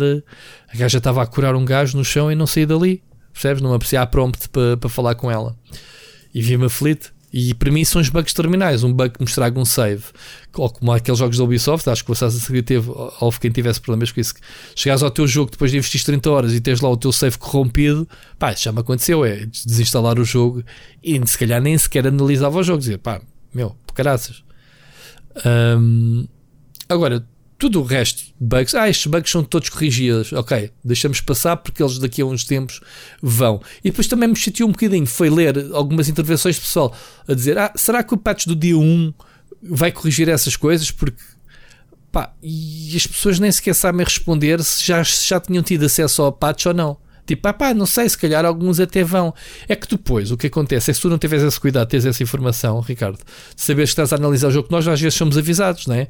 Olha, atenção que vai sair do dia tal ou não sei o quê, a patch, há esta lista de bugs que não se vão refletir no jogo final. Ou seja, tu podes cometer um erro de analisares um jogo, uma versão que não é o que as pessoas vão jogá-lo, na verdade, ou seja, nem sequer vão ver metade das coisas do que tu detectaste. Estás a ver, não é, Ricardo? Uhum. Se tu não tiveres esse cuidado de te preparares e dizeres, isto se calhar vai ser corrigido ou não vai, no patch de 1, se não tiveres essa informação do teu lado, podes estar a falar mata de coisas mal do jogo, ou mesmo bem, portanto dá para um lado para o outro, que depois no jogo final, que é o que interessa para as pessoas, que é quando as pessoas podem comprar e jogar o jogo, não vão encontrar. Dou-te um exemplo, já não me lembro qual foi o jogo da Sony recente que dizia nas notas de review de qualquer coisa como a patch do dia 1 vai inserir o modo de fotografia. Se tu não tens acesso a essa informação, o que é que vais dizer no jogo? Se fosses um gajo que nas tuas reviews ligas a essa cena, que é, o menos, não tem modo de foto. Estás a ver? Que informação é que tu passas aos teus leitores? E depois também cais na pateta e dizer, olha, eu comprei o jogo e o jogo tem modo de foto, modo de fotografia, lá, aquela cena que cada vez mais os jogos têm. Estás a ver o exemplo? Sim. Agora pronto. Rui, só fazer aqui uma pequena adenda ao nosso primeiro tema, porque entretanto recebi a notificação do Atlantic que tinha feito há pouco um artigo sobre isto.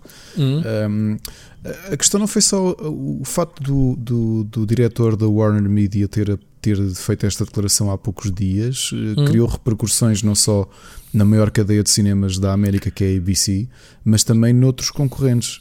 E dou só aqui o caso que a NBC Universal então está a tentar virar tudo para enriquecer o seu serviço, que é o Peacock, que eu não sabia que existia. Peacock, já ouvi falar. E a Paramount, que está neste momento no processo de converter o serviço que ele já tem, que é o CBS All Access, num serviço de cinema que é o Paramount Plus. Portanto, meu. Ou seja, aquilo que eu disse que ia haver repercussões nas outras que não iam ficar a olhar, já está. Pronto, eu não tinha visto isso. Pronto, estás a ver. Isto também, lá está, estou a dizer isso, o artigo saiu há minutos, portanto caiu-me neste momento a notificação. Pronto, caiu-te na tua box de cenas. É aquilo que eu estou a dizer, a gente está aqui a gravar e estamos a ser bombardeados com notícias em que damos aqui em primeira mão. Isto fosse logo para o ar. Mas sim, Ricardo, estás a ver, é aquilo que estava a dizer há bocado, ninguém vai ficar a ver navios, ninguém vai ver os navios a passar, as pessoas vão se ter que adaptar todas. E isto, sabes o que é que vai acontecer?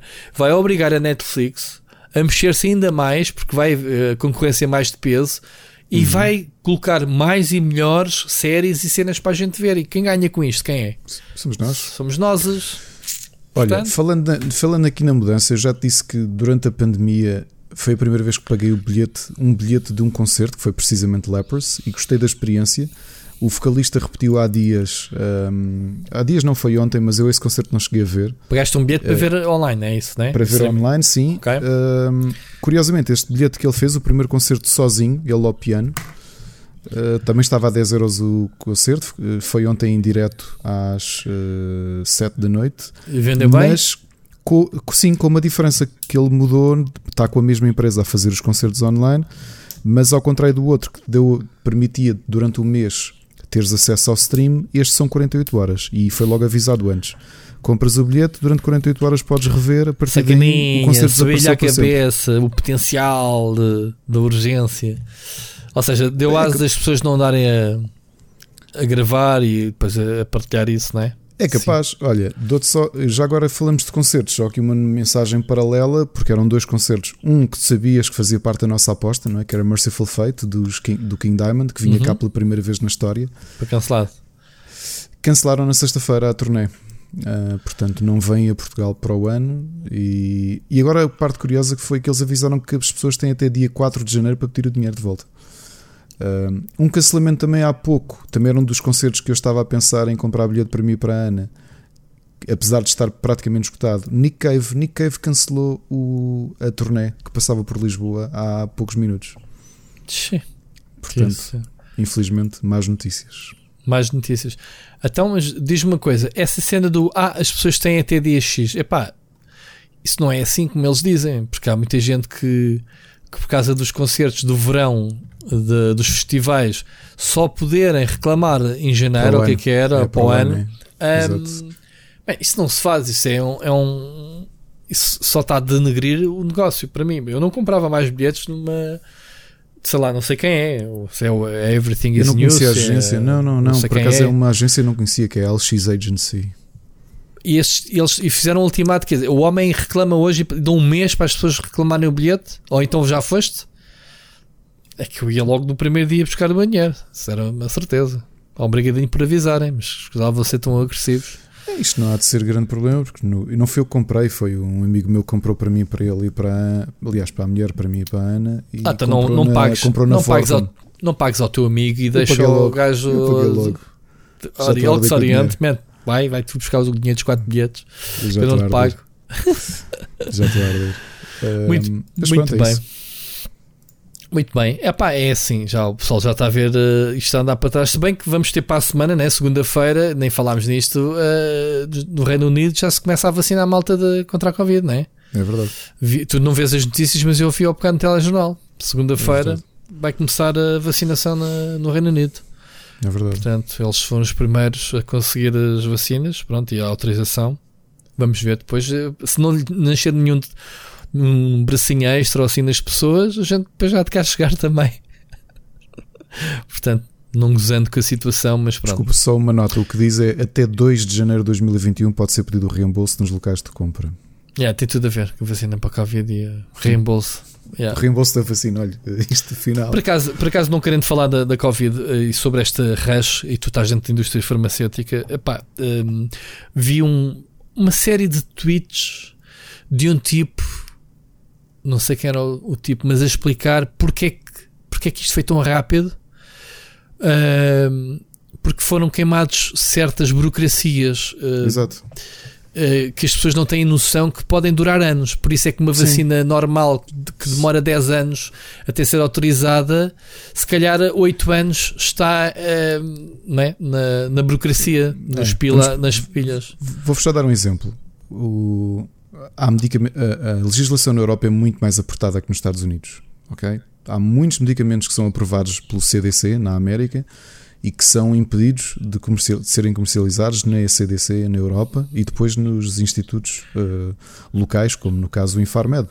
Muitas vezes o Infarmed lança notícias, este medicamento vai ser retirado porque, imagina, não é retirado na América, mas em Portugal é retirado, porque segundo os standards do Infarmed, isso acontece.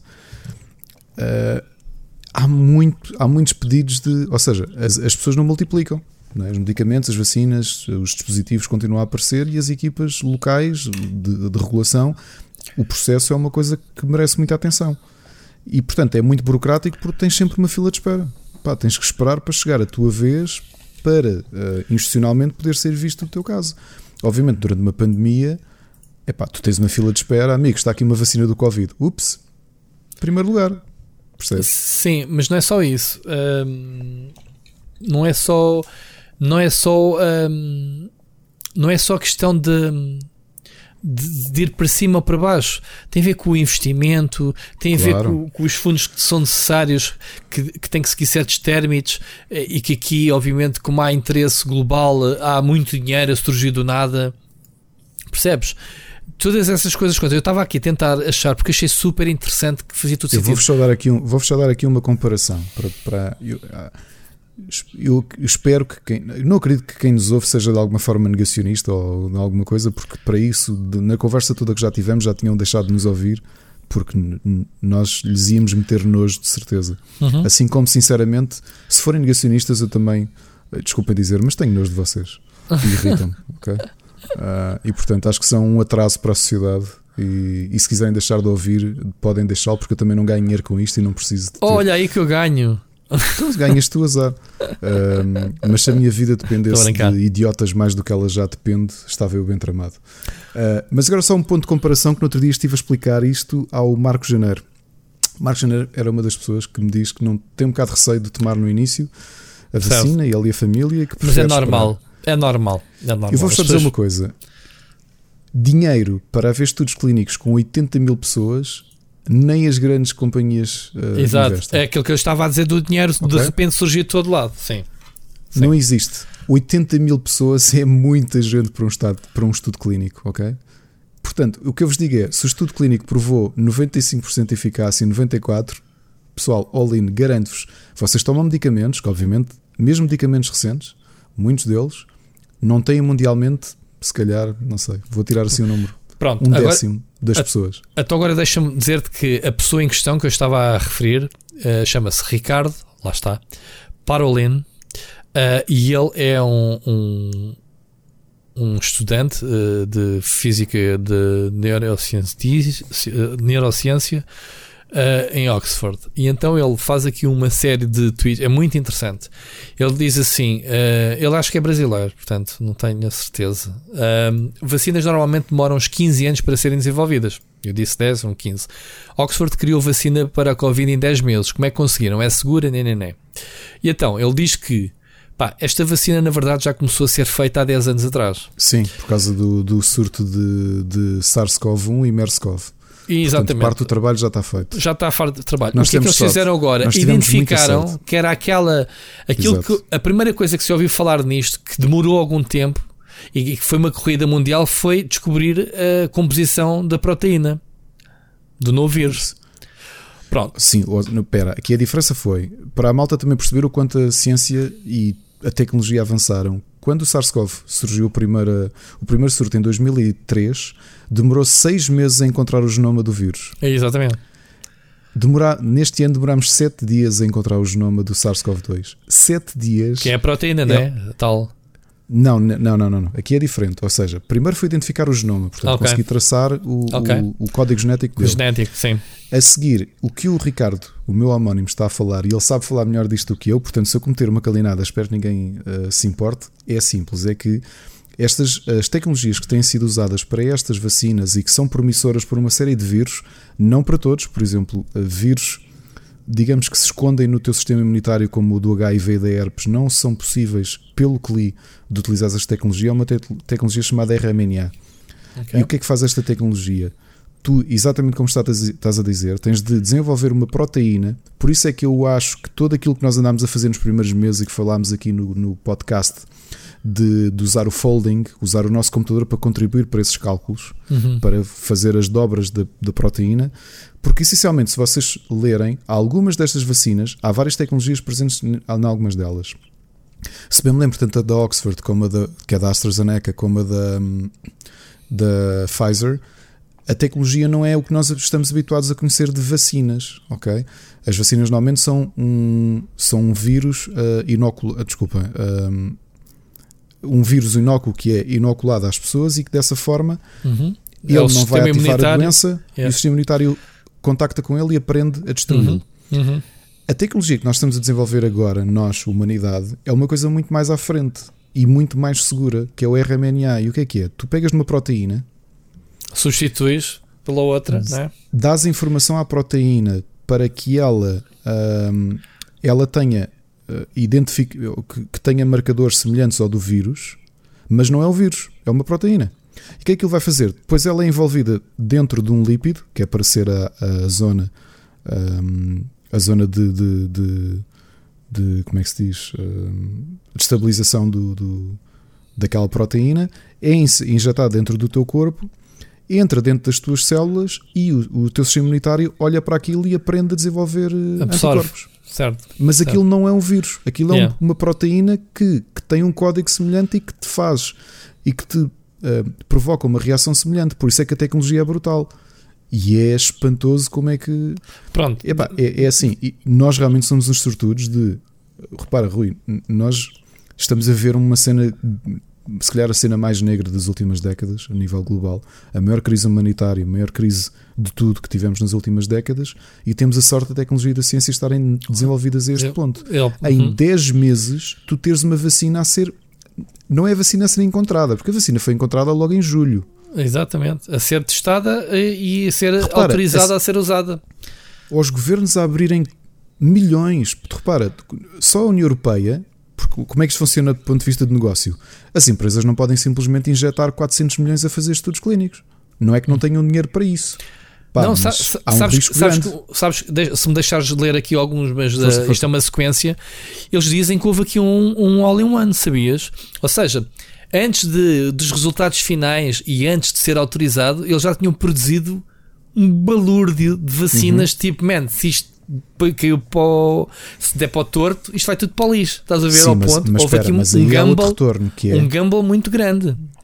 Mas por outro lado também tiveste os governos, especialmente da Europa e dos Estados Unidos e Canadá, que disseram assim: amigos, produzam, nós pagamos em avançado, ninguém faz isto. Eu numa sei, fase normal ninguém paga, é isso que eu estava a dizer. Houve aqui uma assim, série... amigos, olha, se resultar, já temos. Se não resultar, azaration, pronto. Até ele diz assim que a beleza do sistema chamado Shadox-1, não sei o que é que isto diz, é que ele permite o desenvolvimento rápido de vacinas para diferentes doenças, apenas trocando-se a proteína do agente infeccioso. Estudos prévios já haviam mostrado a tolerabilidade e a segurança no uso desse vetor. Pronto, depois ele continua.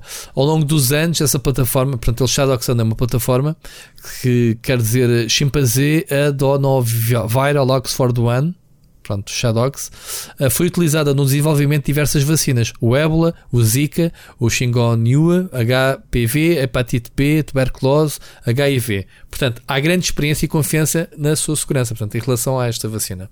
O surgimento em 2012 do síndrome respiratório do Médio Oriente, o MERS, a segunda doença grave em humanas causada por coronavírus, assustou o mundo. Há alguma semelhança? Pergunta ele. Cá está, já havia experiência para trás em relação a isto. Felizmente o mundo conseguiu controlar o MERS e ela não se tornou uma pandemia, mas mesmo assim cerca de 800 pessoas morreram e casos foram identificados em 27 países diferentes. Portanto, não chegou a ser pandemia, foi quase. Pouco depois, em 2014, a África teve o pior surto de ébola da história. Esta lembro-me perfeitamente. Com mais de 11 mil mortos. E lembras-te, sabes porquê? Porque nesse dia, no dia que aquilo estava no pico, estavas tu a viajar para a Alemanha e eu também. E eu lembro que foi uma das coisas que me passou pela cabeça foi, epá. Vai ver aqui. Portanto, foi negligenciado, portanto, o vírus conhecido e negligenciado por muitas décadas voltou a assustar o mundo. Portanto, pensávamos que o ébola era-se lá em África, não chegava cá, pumba. Um ano depois do ébola surgiu o Zika. Exato. Pronto, ficou claro que a humanidade escapou raspando várias epidemias que poderiam ter sido muito mais graves e disseminadas e que a nossa capacidade de resposta era lenta, fragmentada e ineficiente. Eram necessários novos métodos de preparação prévia para a próxima pandemia.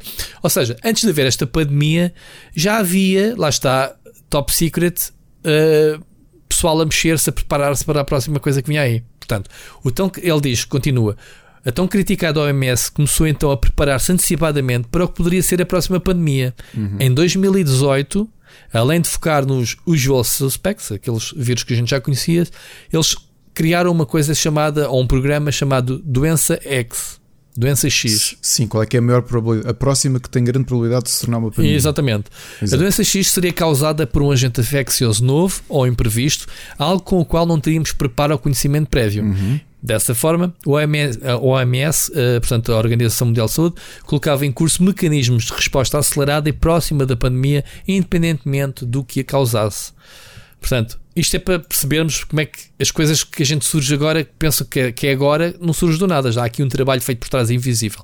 Na época, um representante da OMS disse que o objetivo era acelerar a pesquisa e desenvolvimento das plataformas plug and play. É giro usarem os conceitos que a gente conhece dos jogos. Plug and play é exatamente isto, é tinga e está a funcionar. Permitiriam rápida produção de vacinas contra um patógeno previamente desconhecido. Foi exatamente isso que o Oxford estava a fazer. Ou seja, o trabalho laboratorial realizado por cientistas é apenas uma parte de todo o processo de desenvolvimento de uma vacina.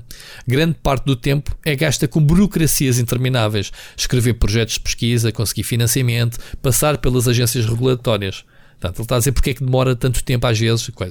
Neste caso, a preparação do OMS e o grupo de Oxford para a doença X, que é basicamente um programa top secret que basicamente saltava por cima de tudo o que fosse burocracia, incluía antecipar quais seriam esses passos burocráticos lentos e de que forma deixaria tudo engatilhado. Portanto, o mais importante era como conseguir muito dinheiro rapidamente.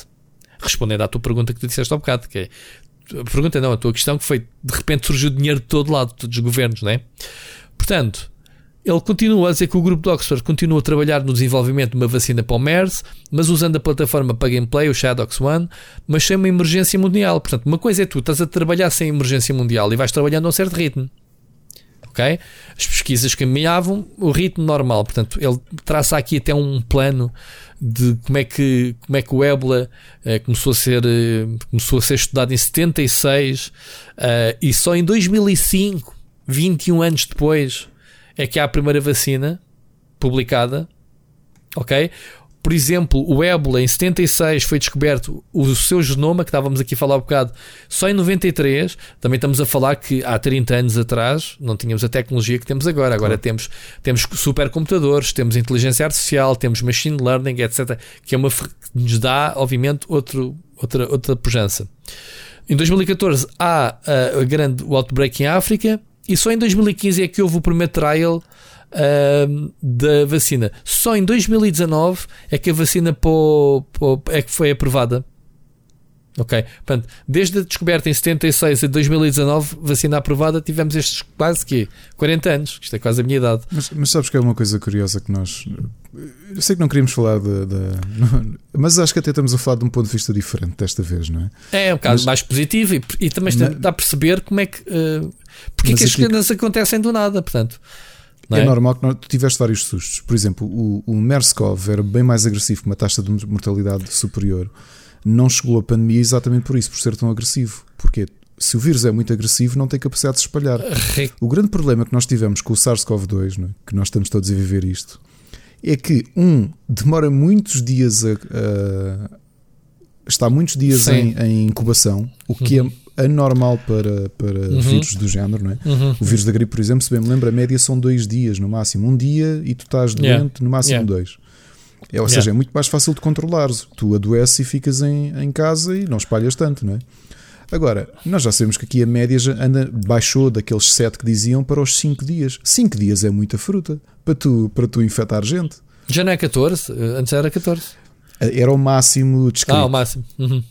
A média que se percebeu agora que temos 67 milhões de casos no mundo é que sim, a média de ter sintomas é 5 dias.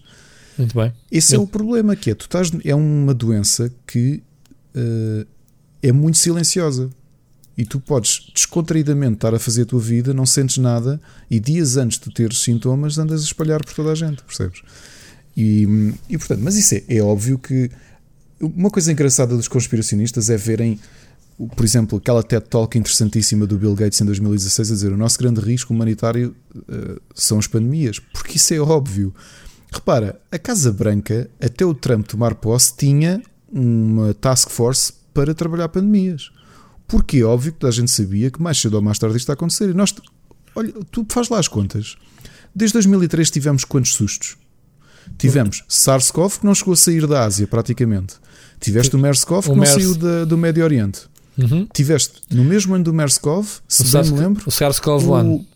Não, o SARS-CoV foi em 2013, o SARS-CoV-1 foi em 2003, MERS-CoV em 2009 e 2009 o também. O ébola. O grande susto, esse sim, eu lembro de estar em pânico e eu estive em quarentena e tudo com essa porcaria. Fui para o Rui Cabral para a aula de gripe das aves. Eu lembro de ver filmes na altura, Rui. Tipo, saíram, mas pronto, não, documentários, tipo isto, o mundo vai entrar em ruínas, há uma pandemia. Depois tiveste ébola, tiveste o Zika, e o Zika, o grande problema era as malformações que causava em fetos. Bebés. As mulheres infectadas com Zika tinham malformações nos seus bebés. E depois tiveste o quê a seguir? Já não me lembro. Mas não interessa. Deixa-me só dizer-te que o MERS, a pandemia na Arábia Saudita em 2014. Estamos em 2020, 6 anos depois não há vacina ainda. O SARS-CoV-1 foi detectado em 2002, 17 anos depois, 2020, não há vacina. Não há, porque não houve interesse. Quer dizer, a coisa foi contida, siga para o próximo. Não tens interesse económico para aquilo. O ébola demorou 15 anos, só o ano passado é que houve então a vacina.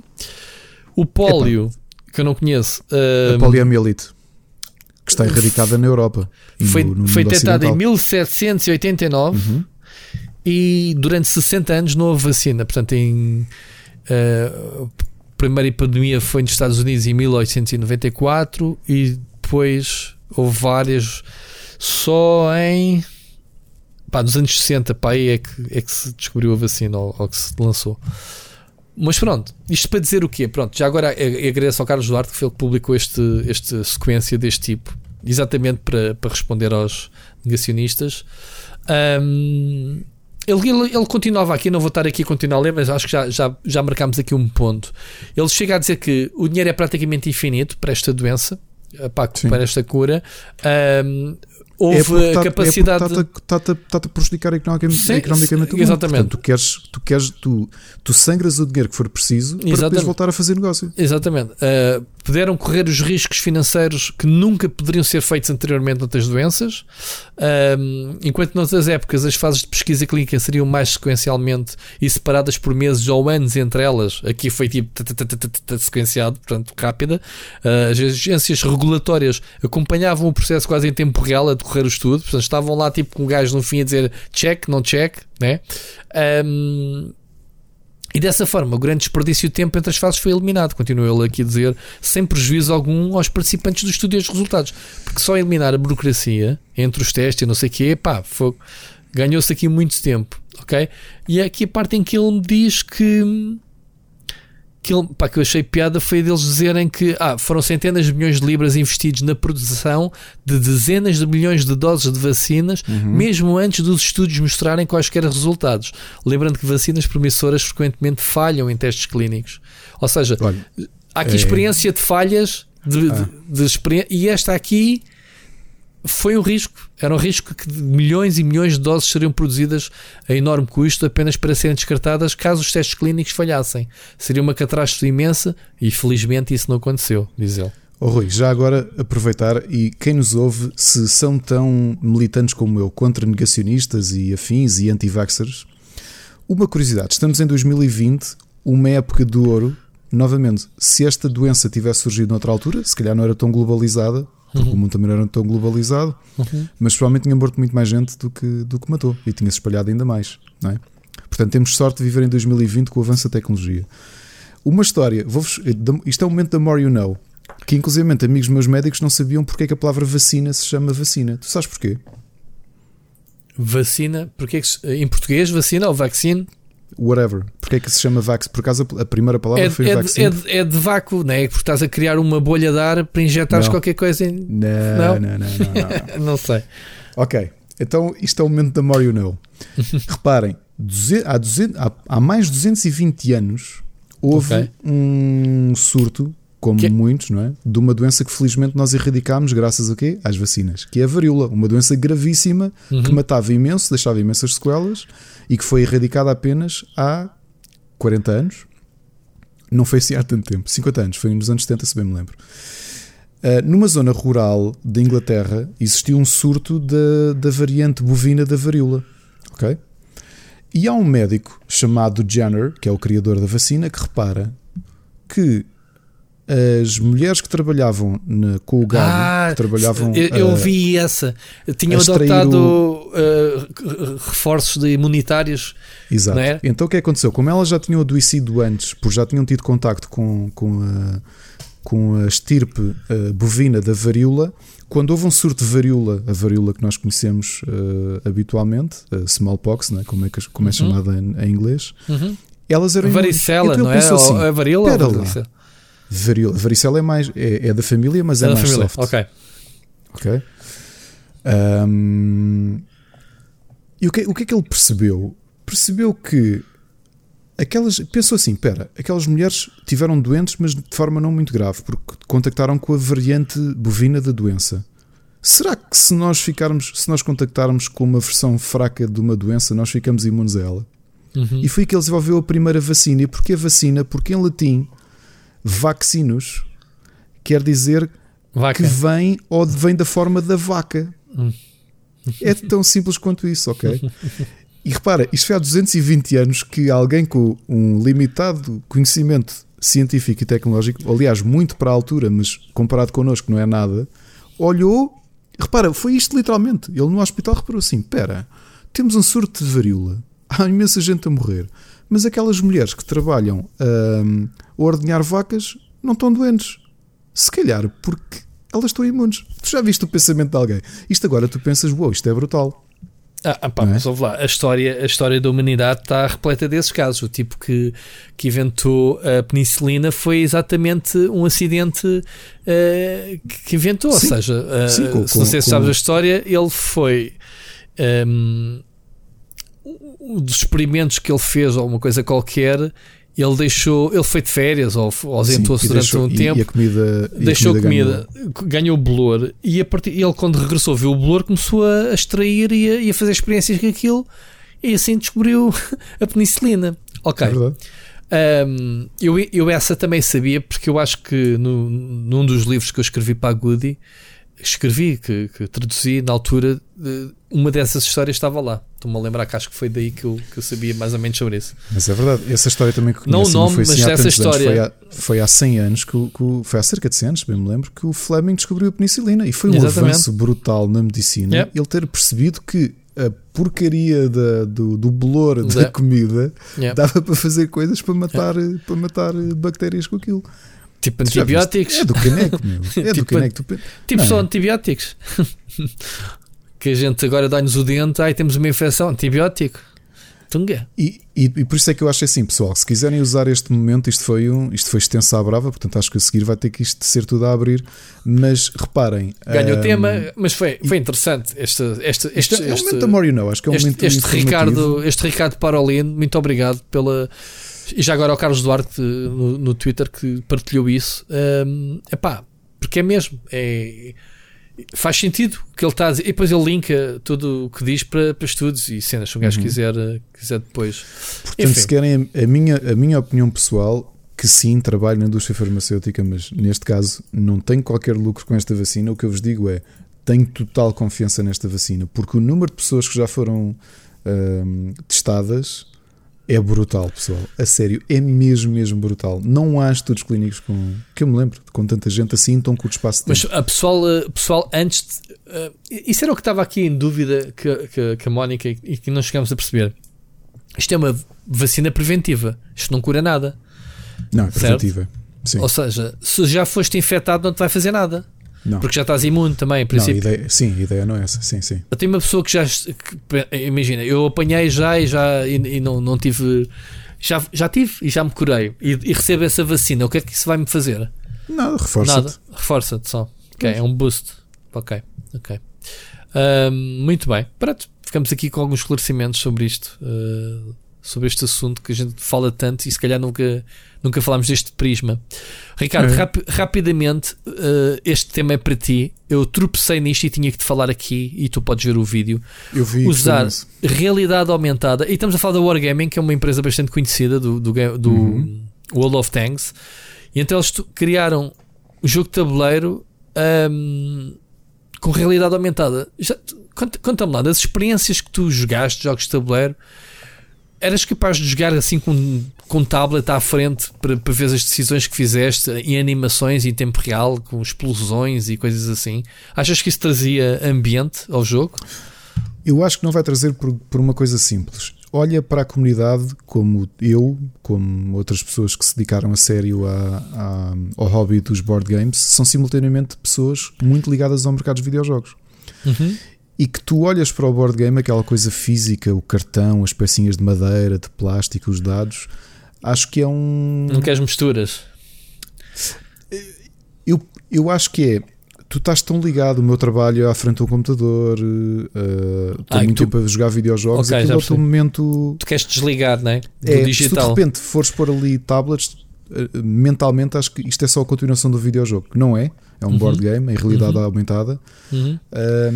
Não acho que vá trazer mais gente a isso. Já experimentei coisas em AR, em iPad, e não é a mesma coisa, porque o teu mindset é diferente. Para mim, o jogar board games, e quando esta porcaria passar e tu puderes voltar a estar cá, por exemplo, posso dizer, nas minhas sugestões vou-te falar de mais 2 jogos que joguei esta semana. E este momento, ou seja, eu no outro dia estava a conversar isso com o Machado, dizer, pá, tenho saudades quando isto acalmar, dizer assim, pá, sexta-feira temos outra vez o ritmo, a Ana vai aos ensaios dela, ou não, e nós ficamos aqui a conversar, a beber um licor ou beber um vinho e a jogar board games, porque é um mindset diferente. Isto pode ser interessante como tecnologia e exploração da coisa. Se vai apelar diretamente à malta dos board games? Não. Eu acho que quem joga board games é exatamente por esse back to the roots, por desligar-se da tecnologia. Mas há cada vez mais tendência em criar-se apps companheiras dos jogos de tabuleiro, ou não é? Ou fui eu que tive a sorte, não, ou o azar de comprar o único jogo que comprei até agora, não, é suportado por uma app? Por exemplo, uma coisa que eu tenho visto, tenho ali um jogo que ainda não experimentei, que é assim um dos grandes jogos familiares, é muito simples, mas comprei, que ficava bem mais barato, comprei a versão alemã, e aquilo tem muito pouco texto, há poucas cartas que tenham texto, essencialmente só as cartas de missão é que têm texto, e a própria editora, a pensar nisso, uma app em que tu carregas e ele mostra-te as cartas, mas com o texto em inglês. Pronto, está feito. Ok, é um acessório para como ajudar. Jogo, não sei, eu acho que para experiências específicas sim, mas como board game não, porque... Pá, vê o caso do Gloomhaven, que já tem versão de videojogo. O Gloomhaven, a malta quer jogar com aqueles componentes todos, a caixa custa 150€, aquilo tem miniatura, tu queres as miniaturas, estás a perceber? Yeah. Repara o valor que a miniatura tem, que é tu comprares um jogo, um Horizon Zero Dawn completo, que custa 300€, tu compras por causa das miniaturas, não é para ver uma cena em AR, para ver uma cena em AR, estás a perceber? Muito bem, pronto, era só para pedir a tua opinião sobre este assunto, lembrei-me de ti.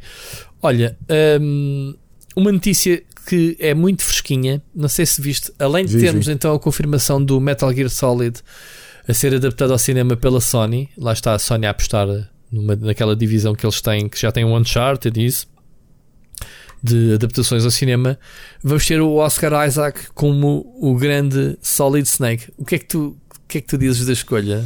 Achas que... Conhecendo, para quem não o conhece, ele fez do Poe Dameron no Star Wars, na nova trilogia. Fez de Apocalipse nos X-Men. Acho que ele se quer esquecer disso. Ok, eu acho que não vi esse Apocalipse, portanto, não sei. Já agora fica só aqui uma promessa. Eu vou ver o New Mutants, que teve no limbo de ser lançado durante anos. e que tem sido muito mal recebido. Eu para a semana devo trazer review ao filme aqui para a semana. Vais ver lá ao cinema ou vais ver no HBO? Não sabes.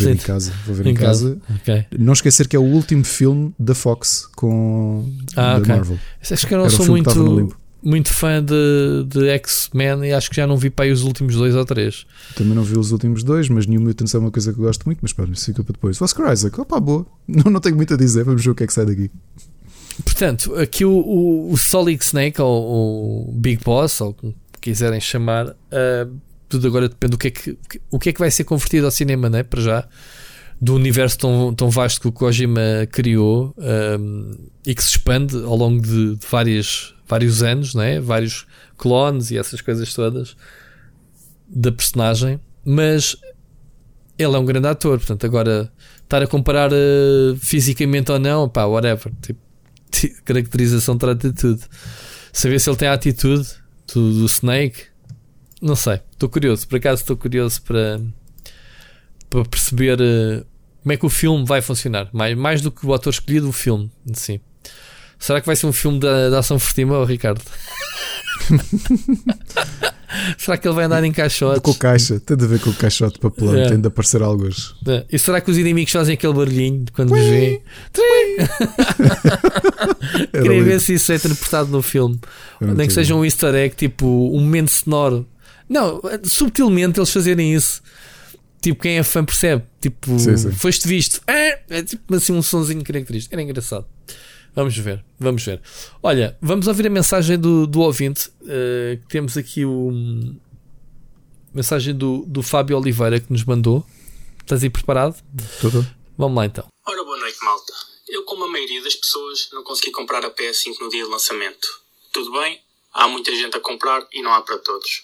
Mas há uma coisa que me irrita bastante, que é o facto de certas lojas, como a CEX, já agora a grande loja para comprar jogos em segunda mão, que compram a PS5 a 700 euros às pessoas. Ora, eu não sou muito informado em leis, mas à primeira vista nem sei como é que isto é legal. Uma pessoa que nem sequer seja gamer, se tiver algum dinheiro para investir, olha para a PS5 como um negócio para fazer easy money e não para jogar. Sendo assim, não só os gamers, mas também as pessoas que querem fazer algum dinheiro andam atrás da consola. Não me admira que não haja stock em lado nenhum. Foi o meu desabafo. Um abraço aos dois e boa noite. Antes de mais, obrigado, Fábio, pela tua mensagem. Eu já tinha visto isso, até te colei uma imagem. É realmente verdade. A Sex, é mesmo Sex que se diz, CEX, meu Deus, que raio de nome para a loja. Eu não gosto nada desta loja. Ao contrário do que tu dizes, eu acho que não se faz aqui grandes negócios. Sempre que lá fui, os jogos são sempre muito a caros. Agora, não sei se da perspectiva. Eu, ao contrário, porque como eu fui só buscar coisas, por exemplo, de PS2, em que sabes que esses jogos normalmente são ao preço da uva mejona. Sim, comprei coisinhas muito baratas, mas só porque queria comprar uma outra coisa especificamente. Ok, mas as coisas que eu via, e muitas vezes até foram jogos que me passaram ao lado nos lançamentos que eu não consegui arranjar por algum motivo, e fui lá e pá, descontava-te, sei lá, nem 5 euros num jogo novo. Portanto, não sei. Agora, esta deles criarem aqui praticamente um negócio paralelo. Ou seja, de comprarem às pessoas por 700 euros, ou seja, estão a dar 200 euros de lucro às pessoas, ok? Compram ou por dinheiro, está aqui nesta imagem, ou em vale de loja, se as pessoas quiserem ficar antes com o vale, e depois vendem eles por 875, portanto, eles estão a assumir um lucro de 125 euros perante os 200, como é que é? Os 375 euros de inflacionamento taxa scalpers, não é? Porque isto é ridículo, pronto, é uma cena que não lhes fica bem, a meu ver. O Fábio estava aqui a colocar uma pergunta que eu não sei responder, mas não parece que haja ilegalidade nenhuma nisto, porque na prática eles estão a comprar coisas em segunda mão, e o valor de coisas em segunda mão, epá, é o que tu queres pagar, o que a pessoa está disponível para pagar. Exato, e os 24 meses de garantia, pela lógica, é a própria fábrica, a própria Sony que dá, porque, man, nesta altura quem vender a consola, exato, está a vendê-la nova, exato. Não está... Exato. Por isso exato. É que... É assim, é uma prática que me irrita, inclusivamente noutras... Tu vês os scalpers todos, foi o que aconteceu com as mini consolas, o que acontece com as edições colecionador, foi o que aconteceu com o retro gaming, entretanto condensa um bocadinho, mas acho que há 5 anos havia aí uma loucura muito grande e aconteceu uma coisa que me deixou triste, que foi ver jogos que eu queria comprar para jogar. E o mercado do scalping chegou ao retro, ou seja, havia malta que simplesmente assabarcava tudo, não era para jogar, era para revender, e depois comprava 10, revendia logo a 15, portanto aquilo nem aquecia, estás a perceber? Uhum. E o mercado do scalping é o que é um nojo. Agora não sei se é possível regulamentar, não sei se é possível legislar, não é. E já agora acrescento que eu escrevi aqui há umas semanas quando saiu a PlayStation 5 que existem empresas especializadas no scalping de vários artigos, ténis, raros, seja o que for. A PlayStation 5 é um artigo como outro qualquer, bastante procurado, e portanto eles usam bots para terem reações mais rápidas a comprar online. Portanto, as pré-reservas, não sei o quê, eles têm, sabem quando vai haver stocks, sabem isso tudo. Como têm bots de vigia, eles assambarcam essas coisas todas. Então, a notícia foi que eles tinham mais estoque que qualquer retalhista. Eles tinham tipo 3.500 consolas para vender a preços absurdos, como para quem quiser, obviamente. Isto é para os papalvos, não é? Eu não sei se és tu que partilhaste esse artigo comigo ou não. Eu tinha lido o artigo precisamente a falar desses grupos que diziam que aquilo são estruturas que a malta não conhece, mas estruturas, empresas dedicadas apenas a isto. Ou seja, eles têm tudo preparado para conseguir apanhar todos os buraquinhos possíveis para comprar stocks online anormais, que é uma coisa que nenhum de nós faz, porque nós queremos comprar uma unidade. Agora, eles sabem como comprar stocks inteiros. E aquilo que tu dizes é verdade. No caso da PS5, eles estavam era uma empresa britânica especialista em scalping que tinha 3.000 unidades para venda ao preço que eles quiserem, porque neste momento eles têm um monopólio do estava aqui a tentar encontrar, já não consigo encontrar onde é que eu escrevi isso. Não consigo para dizer ao pormenor como é que se chamava a empresa, mas pronto, não interessa, também não vamos estar aqui a divulgar e dar força a estes tipos. Claro, é uma prática nojenta, sim. Não acredito que sejam eles que esgotem as consolas para as revender. Não faz sentido. E estes tipos só existem porque, em primeiro lugar, são mais inteligentes e ágeis que nós, porque nós somos consumidores e somos aquelas pessoas que vão à loja, se não há, voltam para trás. Estes tipos têm toda uma organização, uma estrutura com muita experiência de muitos outros produtos, Apples, iPhones, todas aquelas coisas que criam hype, e eles sabem disso, obviamente, e têm medidores e têm comunidades, e depois eles metem muita gente. Depois esse site tem um pormenor delicioso, que é funciona como um serviço em que os membros pagam uma taxa mensal para depois terem acesso a uma lista de itens que eles vão comprando, e depois têm um desconto qualquer. É uma comunidade, é tipo o submundo, né, do negócio. Ou seja, eles ainda têm um serviço de subscrição mensal para os seus membros, que eles têm no Discord, organizam-se. E depois é isso, eles têm, acho que essa empresa em particular no Reino Unido tem 12 trabalhadores, ok, tempo inteiro, a produzir bots e a fazer, a comprar tudo o que podem, e pronto. E o resultado foi esse. Conseguiram 3.500 consolas. O que a SEC está a fazer é a forma amadora, que é: nós também somos scalpers, mas contamos com a vossa ajuda. Olha, damos, compraste por 500 euros consola, traz cá, ganhas 200 euros. Agora, as pessoas que não são jogadoras, também não vão conseguir comprar a consola. Portanto, se não estão por dentro da indústria, se não são jogadores, não vão comprar agora consolas, porque a SEC está a oferecer um lucro sobre elas. O que a SEC está a fazer é: olha, tu conseguiste comprar uma consola PlayStation 5, a consola é mesmo importante para ti? Não queres ganhar 200 euritos? E depois esperas e ganhas 700, não é, que eles estão a dar, ganhas 200 euros, guardas os 500 para quando houver mais estoque? Não é? Estão a incentivar as pessoas a desfazerem-se das suas consolas que conseguiram, de uma forma ou de outra, obter. Porque é como eu te digo, houve muita procura nesta consola e isto saiu um bocadinho fora de... Não é novidade nenhuma, os galpers sempre existiram e vão continuar a existir. Se fosse então o LX é ridículo, não é, Ricardo? Olha lá, cada negócio. Mas pronto. Ainda é possível trocar uns ténis do Lidl por uma PS5. É pá, tu explica-me lá esse movimento que tem surgido. Não consigo explicar, fico por aqui. Sobre os ténis do Lidl, meu. Eu vejo toda a gente. Pá, vi o Rico fazer, vi o Nuno Agonia que estão a postaram coisas tipo trending, tipo o que é que qual foi a mente brilhante do Lidl que criou então essa cena do comando, né? Com as cores do Lidl e com os ténis e o caraças. Não sei. Sei que aquilo foi uma loucura. De repente toda a gente queria os ténis e as meias e os chinelos. Mas os ténis são feios para caraças, meu. Pois são, e as meias e os chinelos, meu. Eu detesto aqueles chinelos, meu. Ouve lá, mas isso foi um movimento. Como é que se escreve Lidl? Não sei se escreveu. Tinha o Lidl à porta de casa. L-I. E já agora, pessoal, a ironia que nós há 2 semanas estamos aqui a falar de bebidas e eu aconselhei-vos duas bebidas, um vinho tinto e uma cerveja exclusivas do Lidl.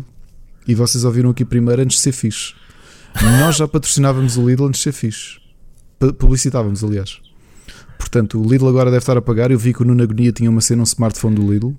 Ah, mas isso era clickbait. Isso foi mesmo sacana. É, eu também vi. Ele fez o vídeo, era ao Poco, e dizer: olha, este telemóvel é barato, podia ter sido feito pelo Lidl. É, man, não, Poco. Mas pronto, ele aproveitou muito bem bem feito esse clickbait para as pessoas. Então, os ténis do momento são 15€. Mas porquê? Bem, se a minha mulher me aparecesse aqui com estes ténis, ela levava com eles na cabeça, meu. Man, chegaram aos 2.000€ na internet. Cá está os scalpers, man. Sim, sim. Estava 19 já agora. Internacional, é uma cena internacional. Mas porquê? Já agora, só agora para avisar, já que falamos em scalping, o valor mais caro que foi pago foi, estás a ver isso também? Estou. 3.300€ em Inglaterra, no eBay. Ok? Porque esgotou? Yeah. Mas como é que eles criaram uma cena trending como esta? O que é que tinha, o que é que despoltou? Isto pode ter sido alguma piada, algum meme. Isto começou com uma piada. Isto começou precisamente com uma piada. Então? Começou como... o Lidl tinha feito uma partida Dia das Mentiras há não sei quanto tempo, a dizer que ia ter uma linha de roupa exclusiva.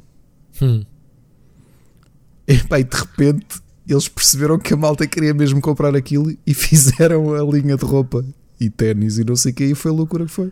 Mas com os padrões das cores do logotipo, vermelho, amarelo e azul. Não é só com os padrões, é literalmente com o logotipo do Lidl. É tudo, nas com os chinelos feios para caneco, que eu detesto estes chinelos ao jogador de futebol.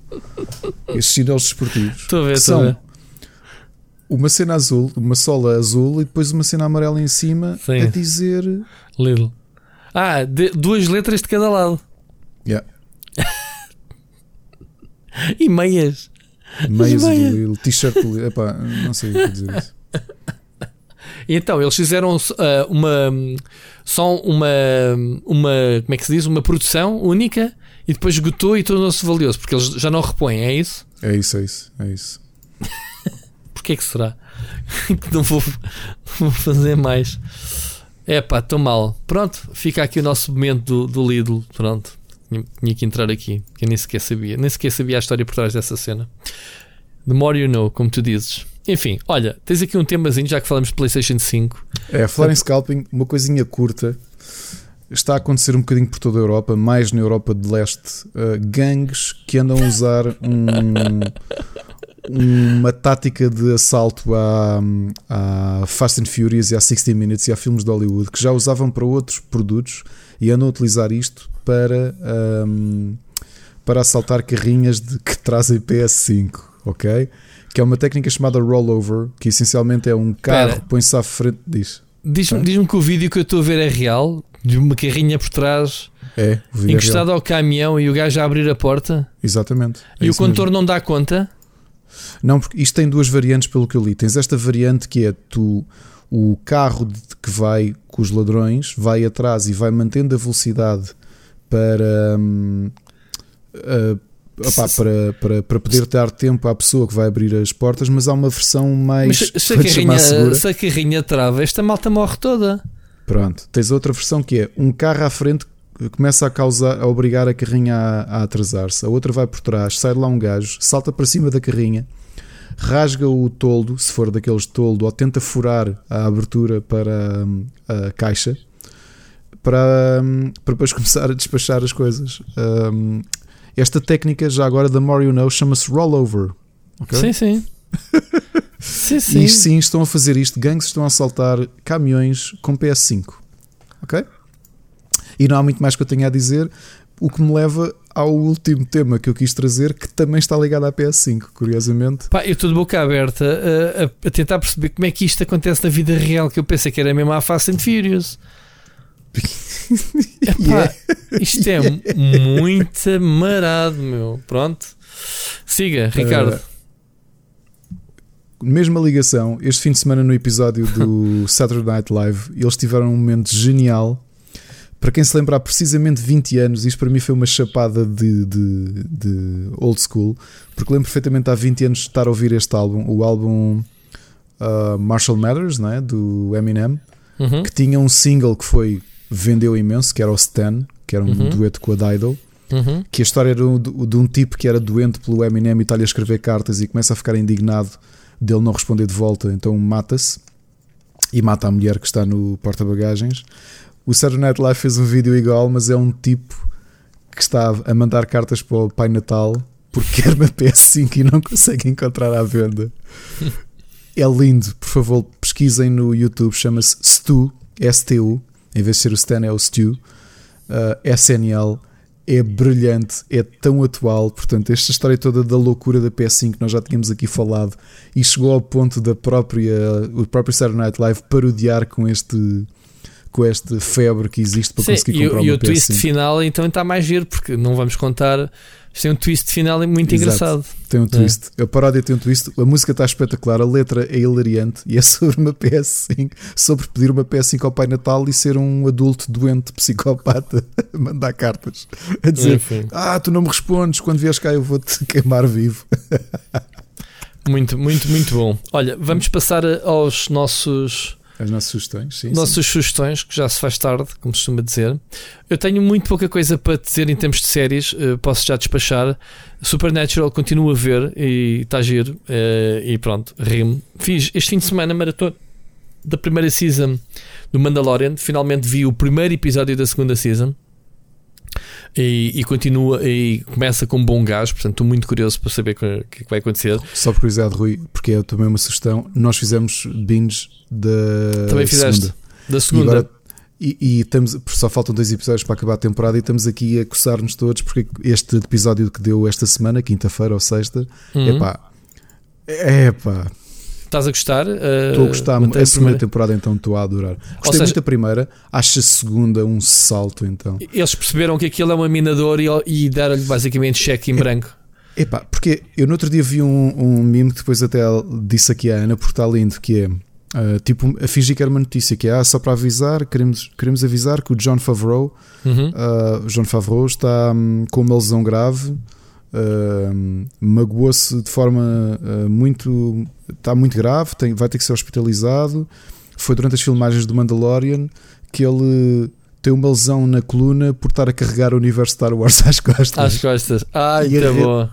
E a realidade é que é isso, meu. Ele já é produtor executivo, não é só o escritor e criador da série, o gajo já lá mete a guita, portanto, e aquilo que eu e Ana chegámos a esta conclusão, não sei se concordas ou não. Eu acho que Mandalorian, atenção, vou fazer só aqui um à parte. Já chegou ao Disney Plus e vamos ver, aliás já prometemos aqui, eu, a Ana e o meu filho mais velho, vamos ver o Clone Wars, a série de animação, e o Rebels, que eu acho que são muito boas. Agora, de tudo o que eu vi de filmes, Mandalorian é a melhor cena de Star Wars que eu já vi.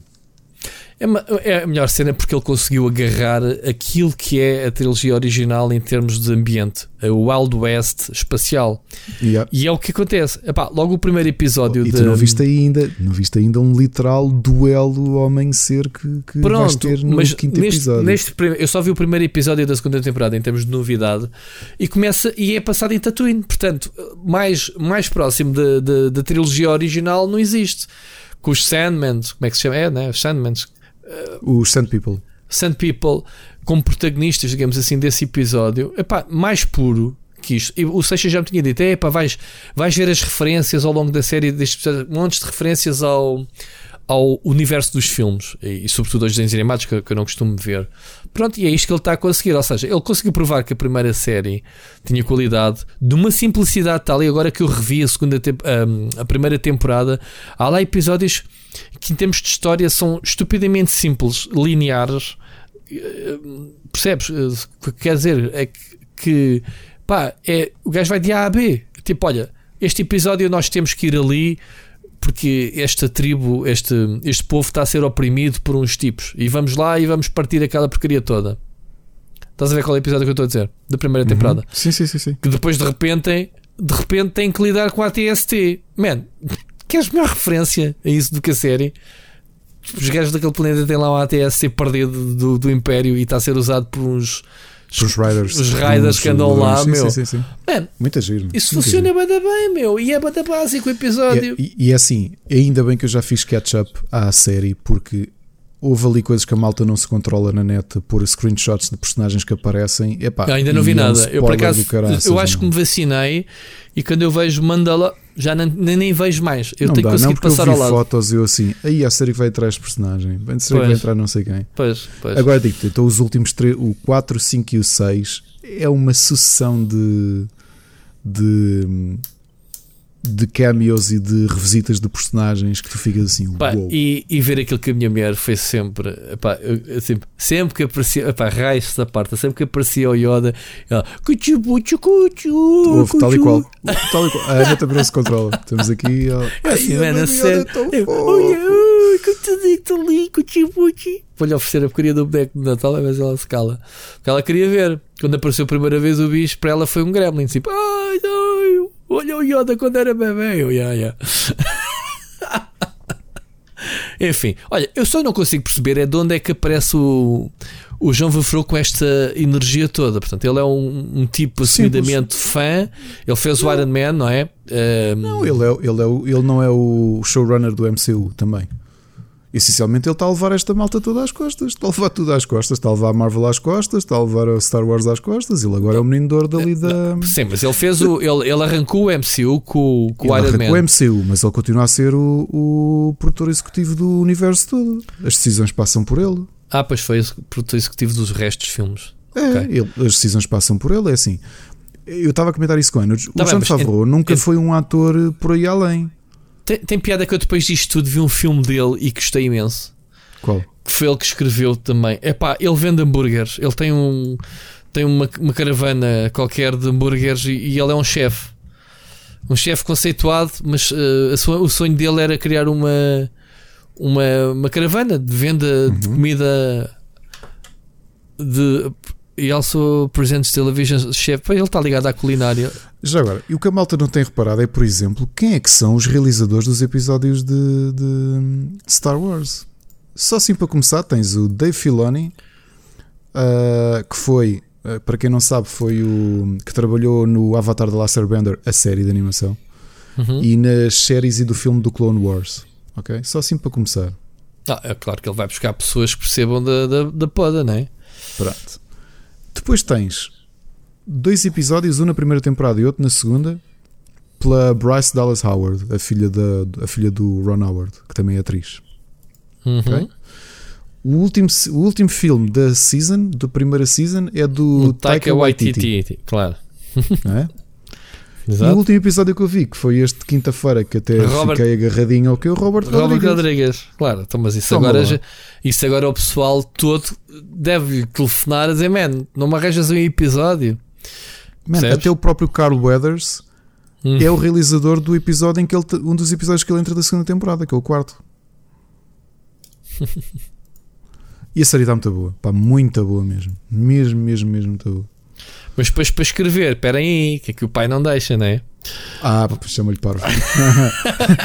Chama-lhe parvo. Escrever não, meu. Escrever eu escrevo. Vais tu dirigir se quiseres. Engraçado, agora estás-me a fazer ver os nomes dos episódios, Jedi, não sei o quê, pronto. Não faço ideia quem é. Agora,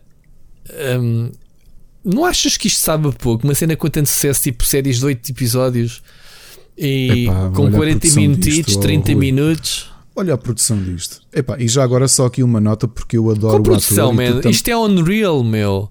O Mandalorian é a série mais barata de se fazer. Estou a gozar. Ouve lá, o primeiro foi feito com Unreal, a gerar cenários de fundo em tempo real. Não sabias dessa?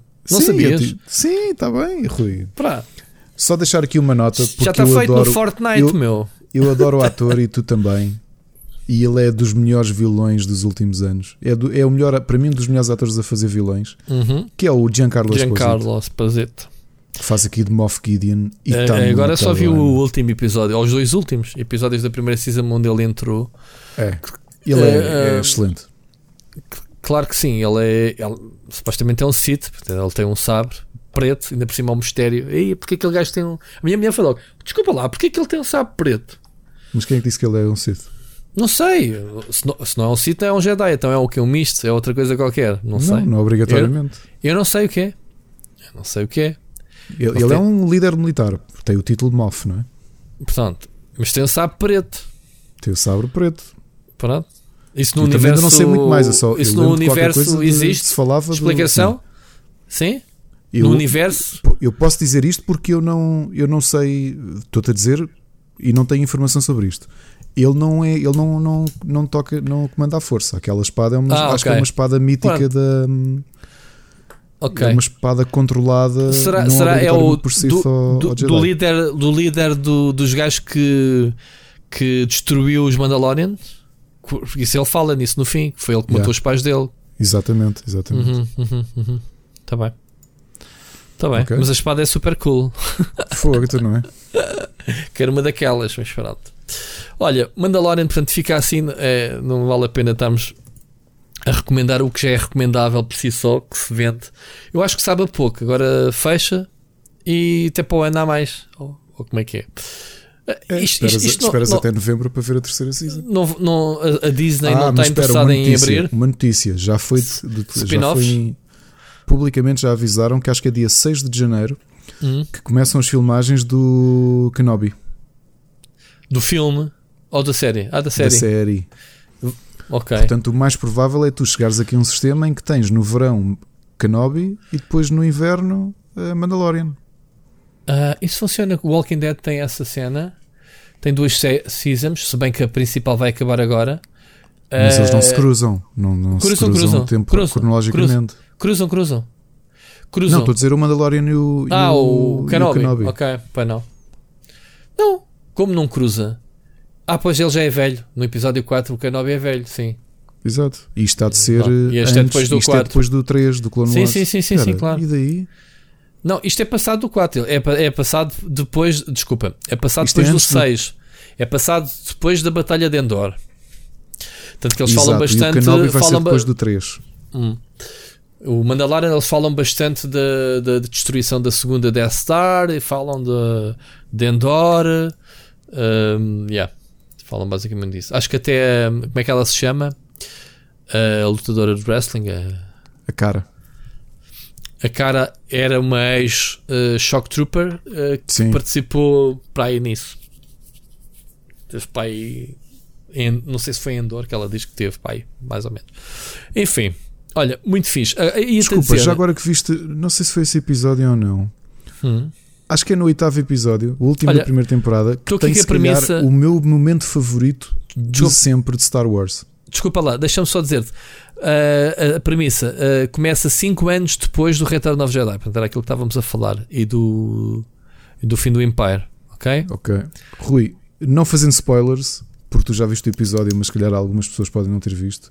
Os primeiros minutos do último episódio da primeira temporada do Mandalorian é capaz de ser das melhores coisas que já vi, que é aquele diálogo entre dois Stormtroopers. Sim.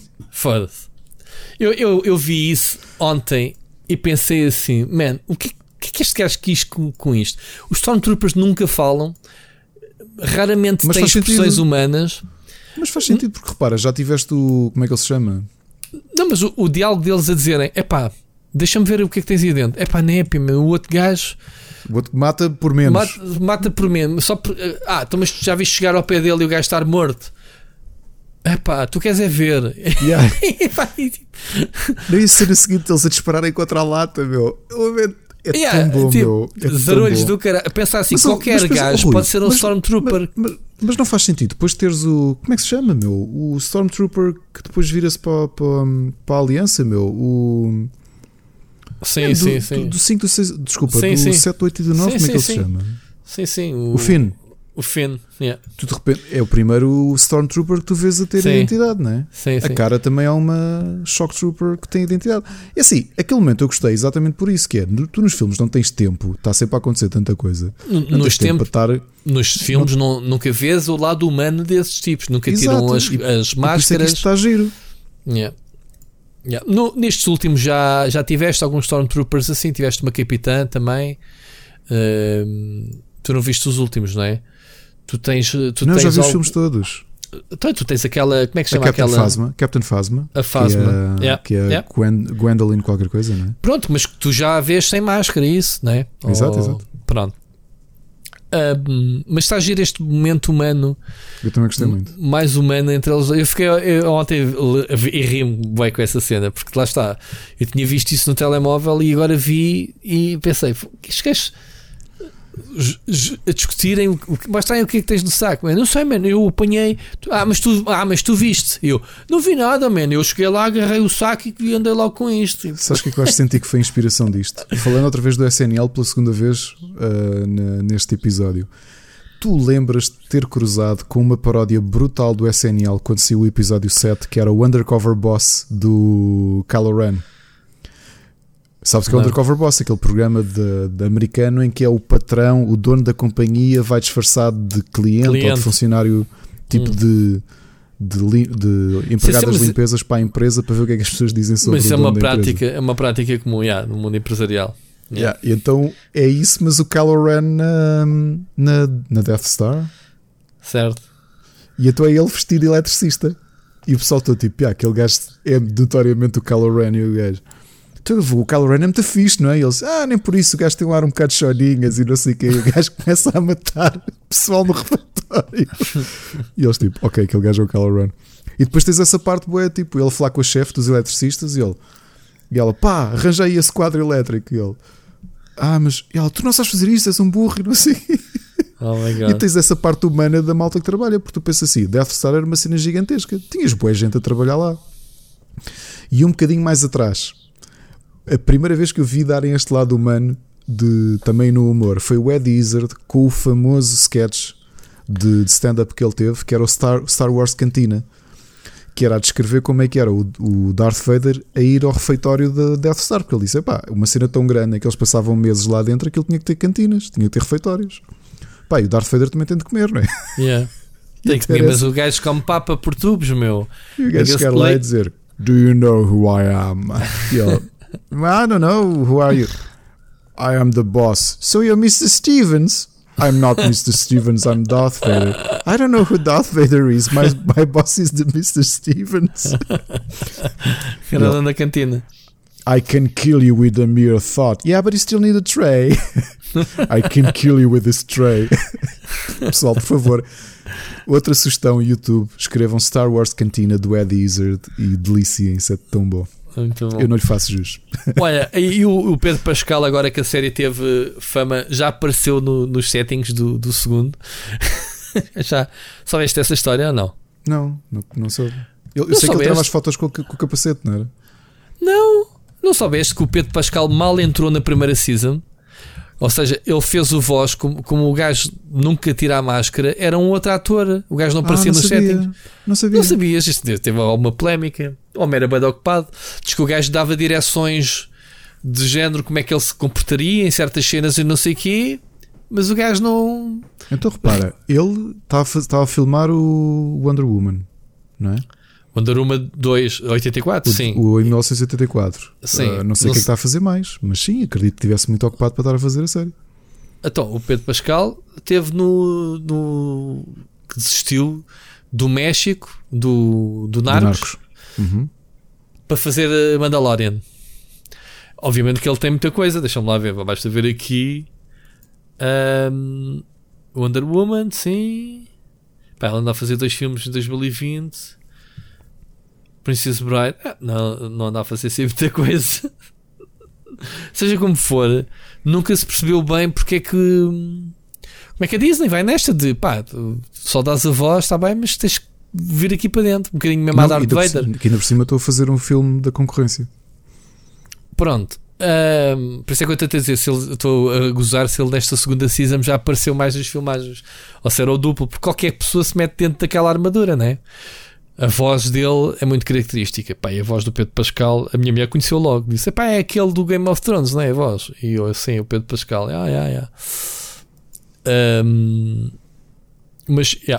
é isso, basicamente.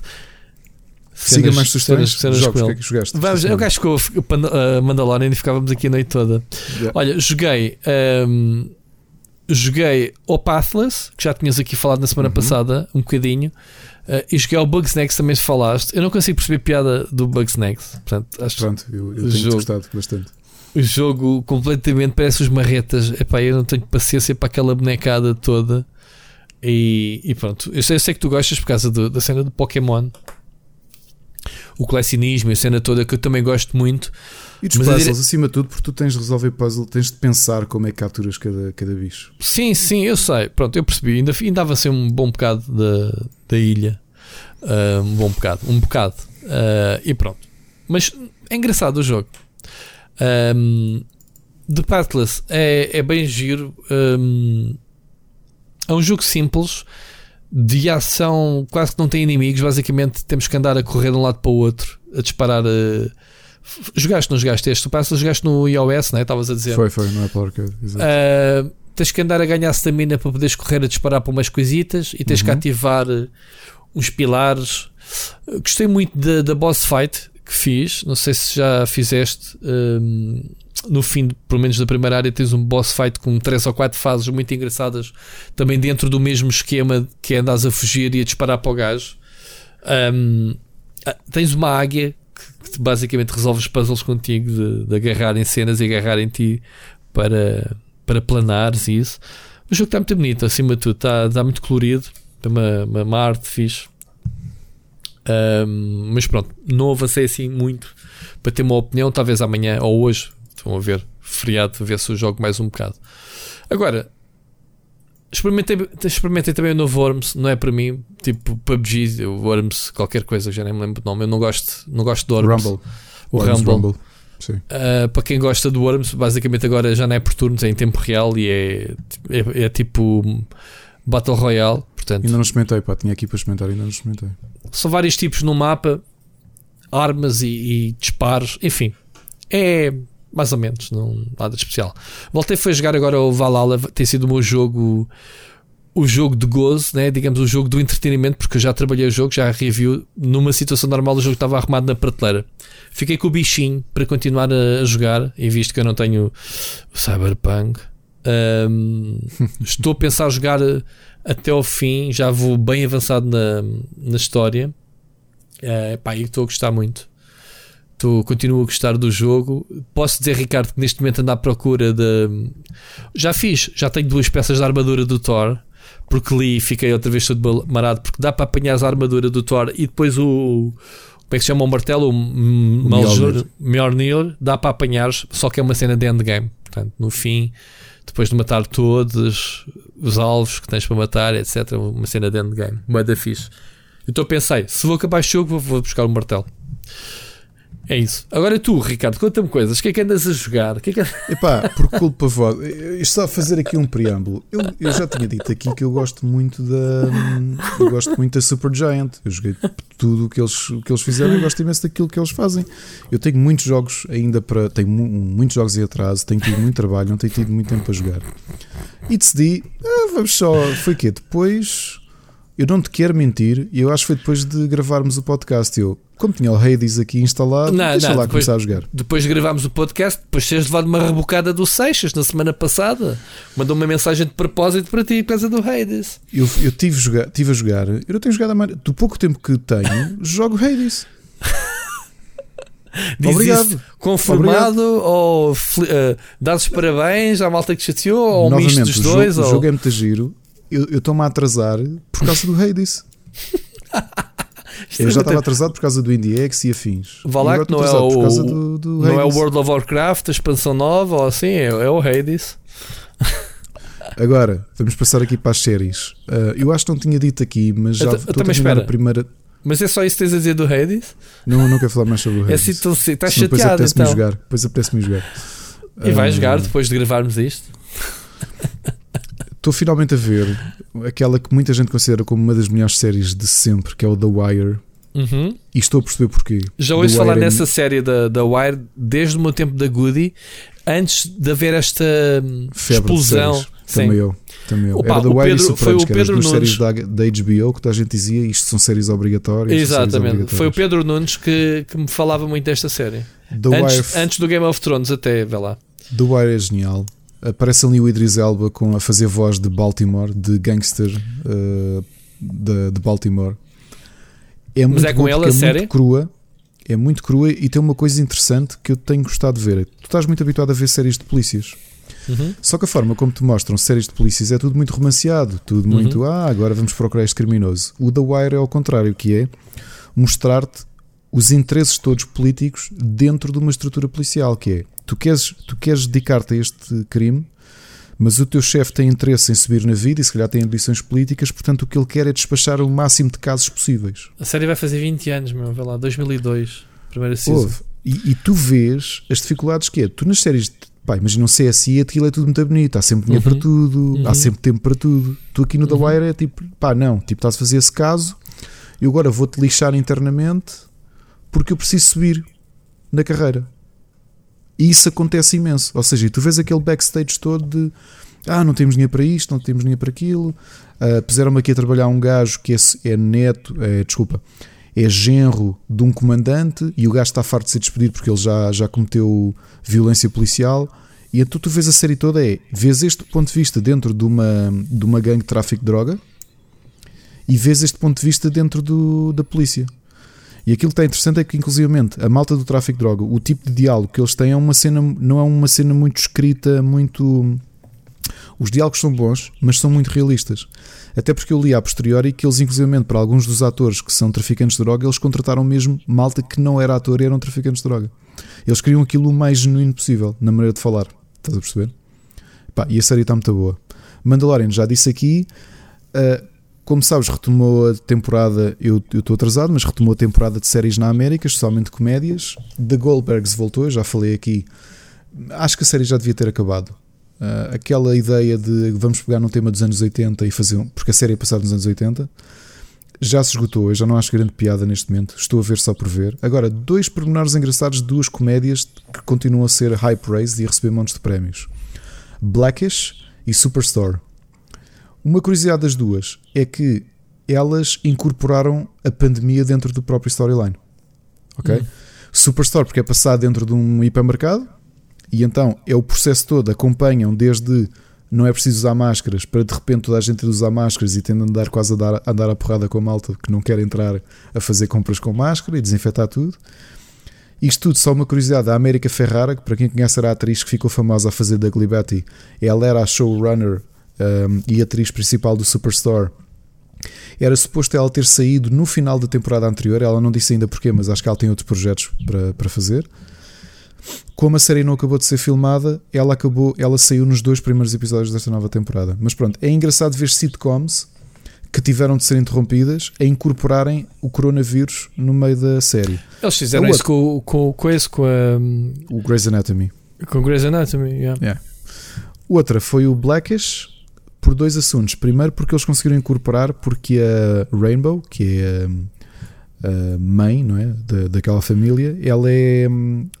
intensivista, porque era aquelas coisas curiosas que ela já era médica, já trabalhava em cuidados intensivos e então conseguiram incorporar isso.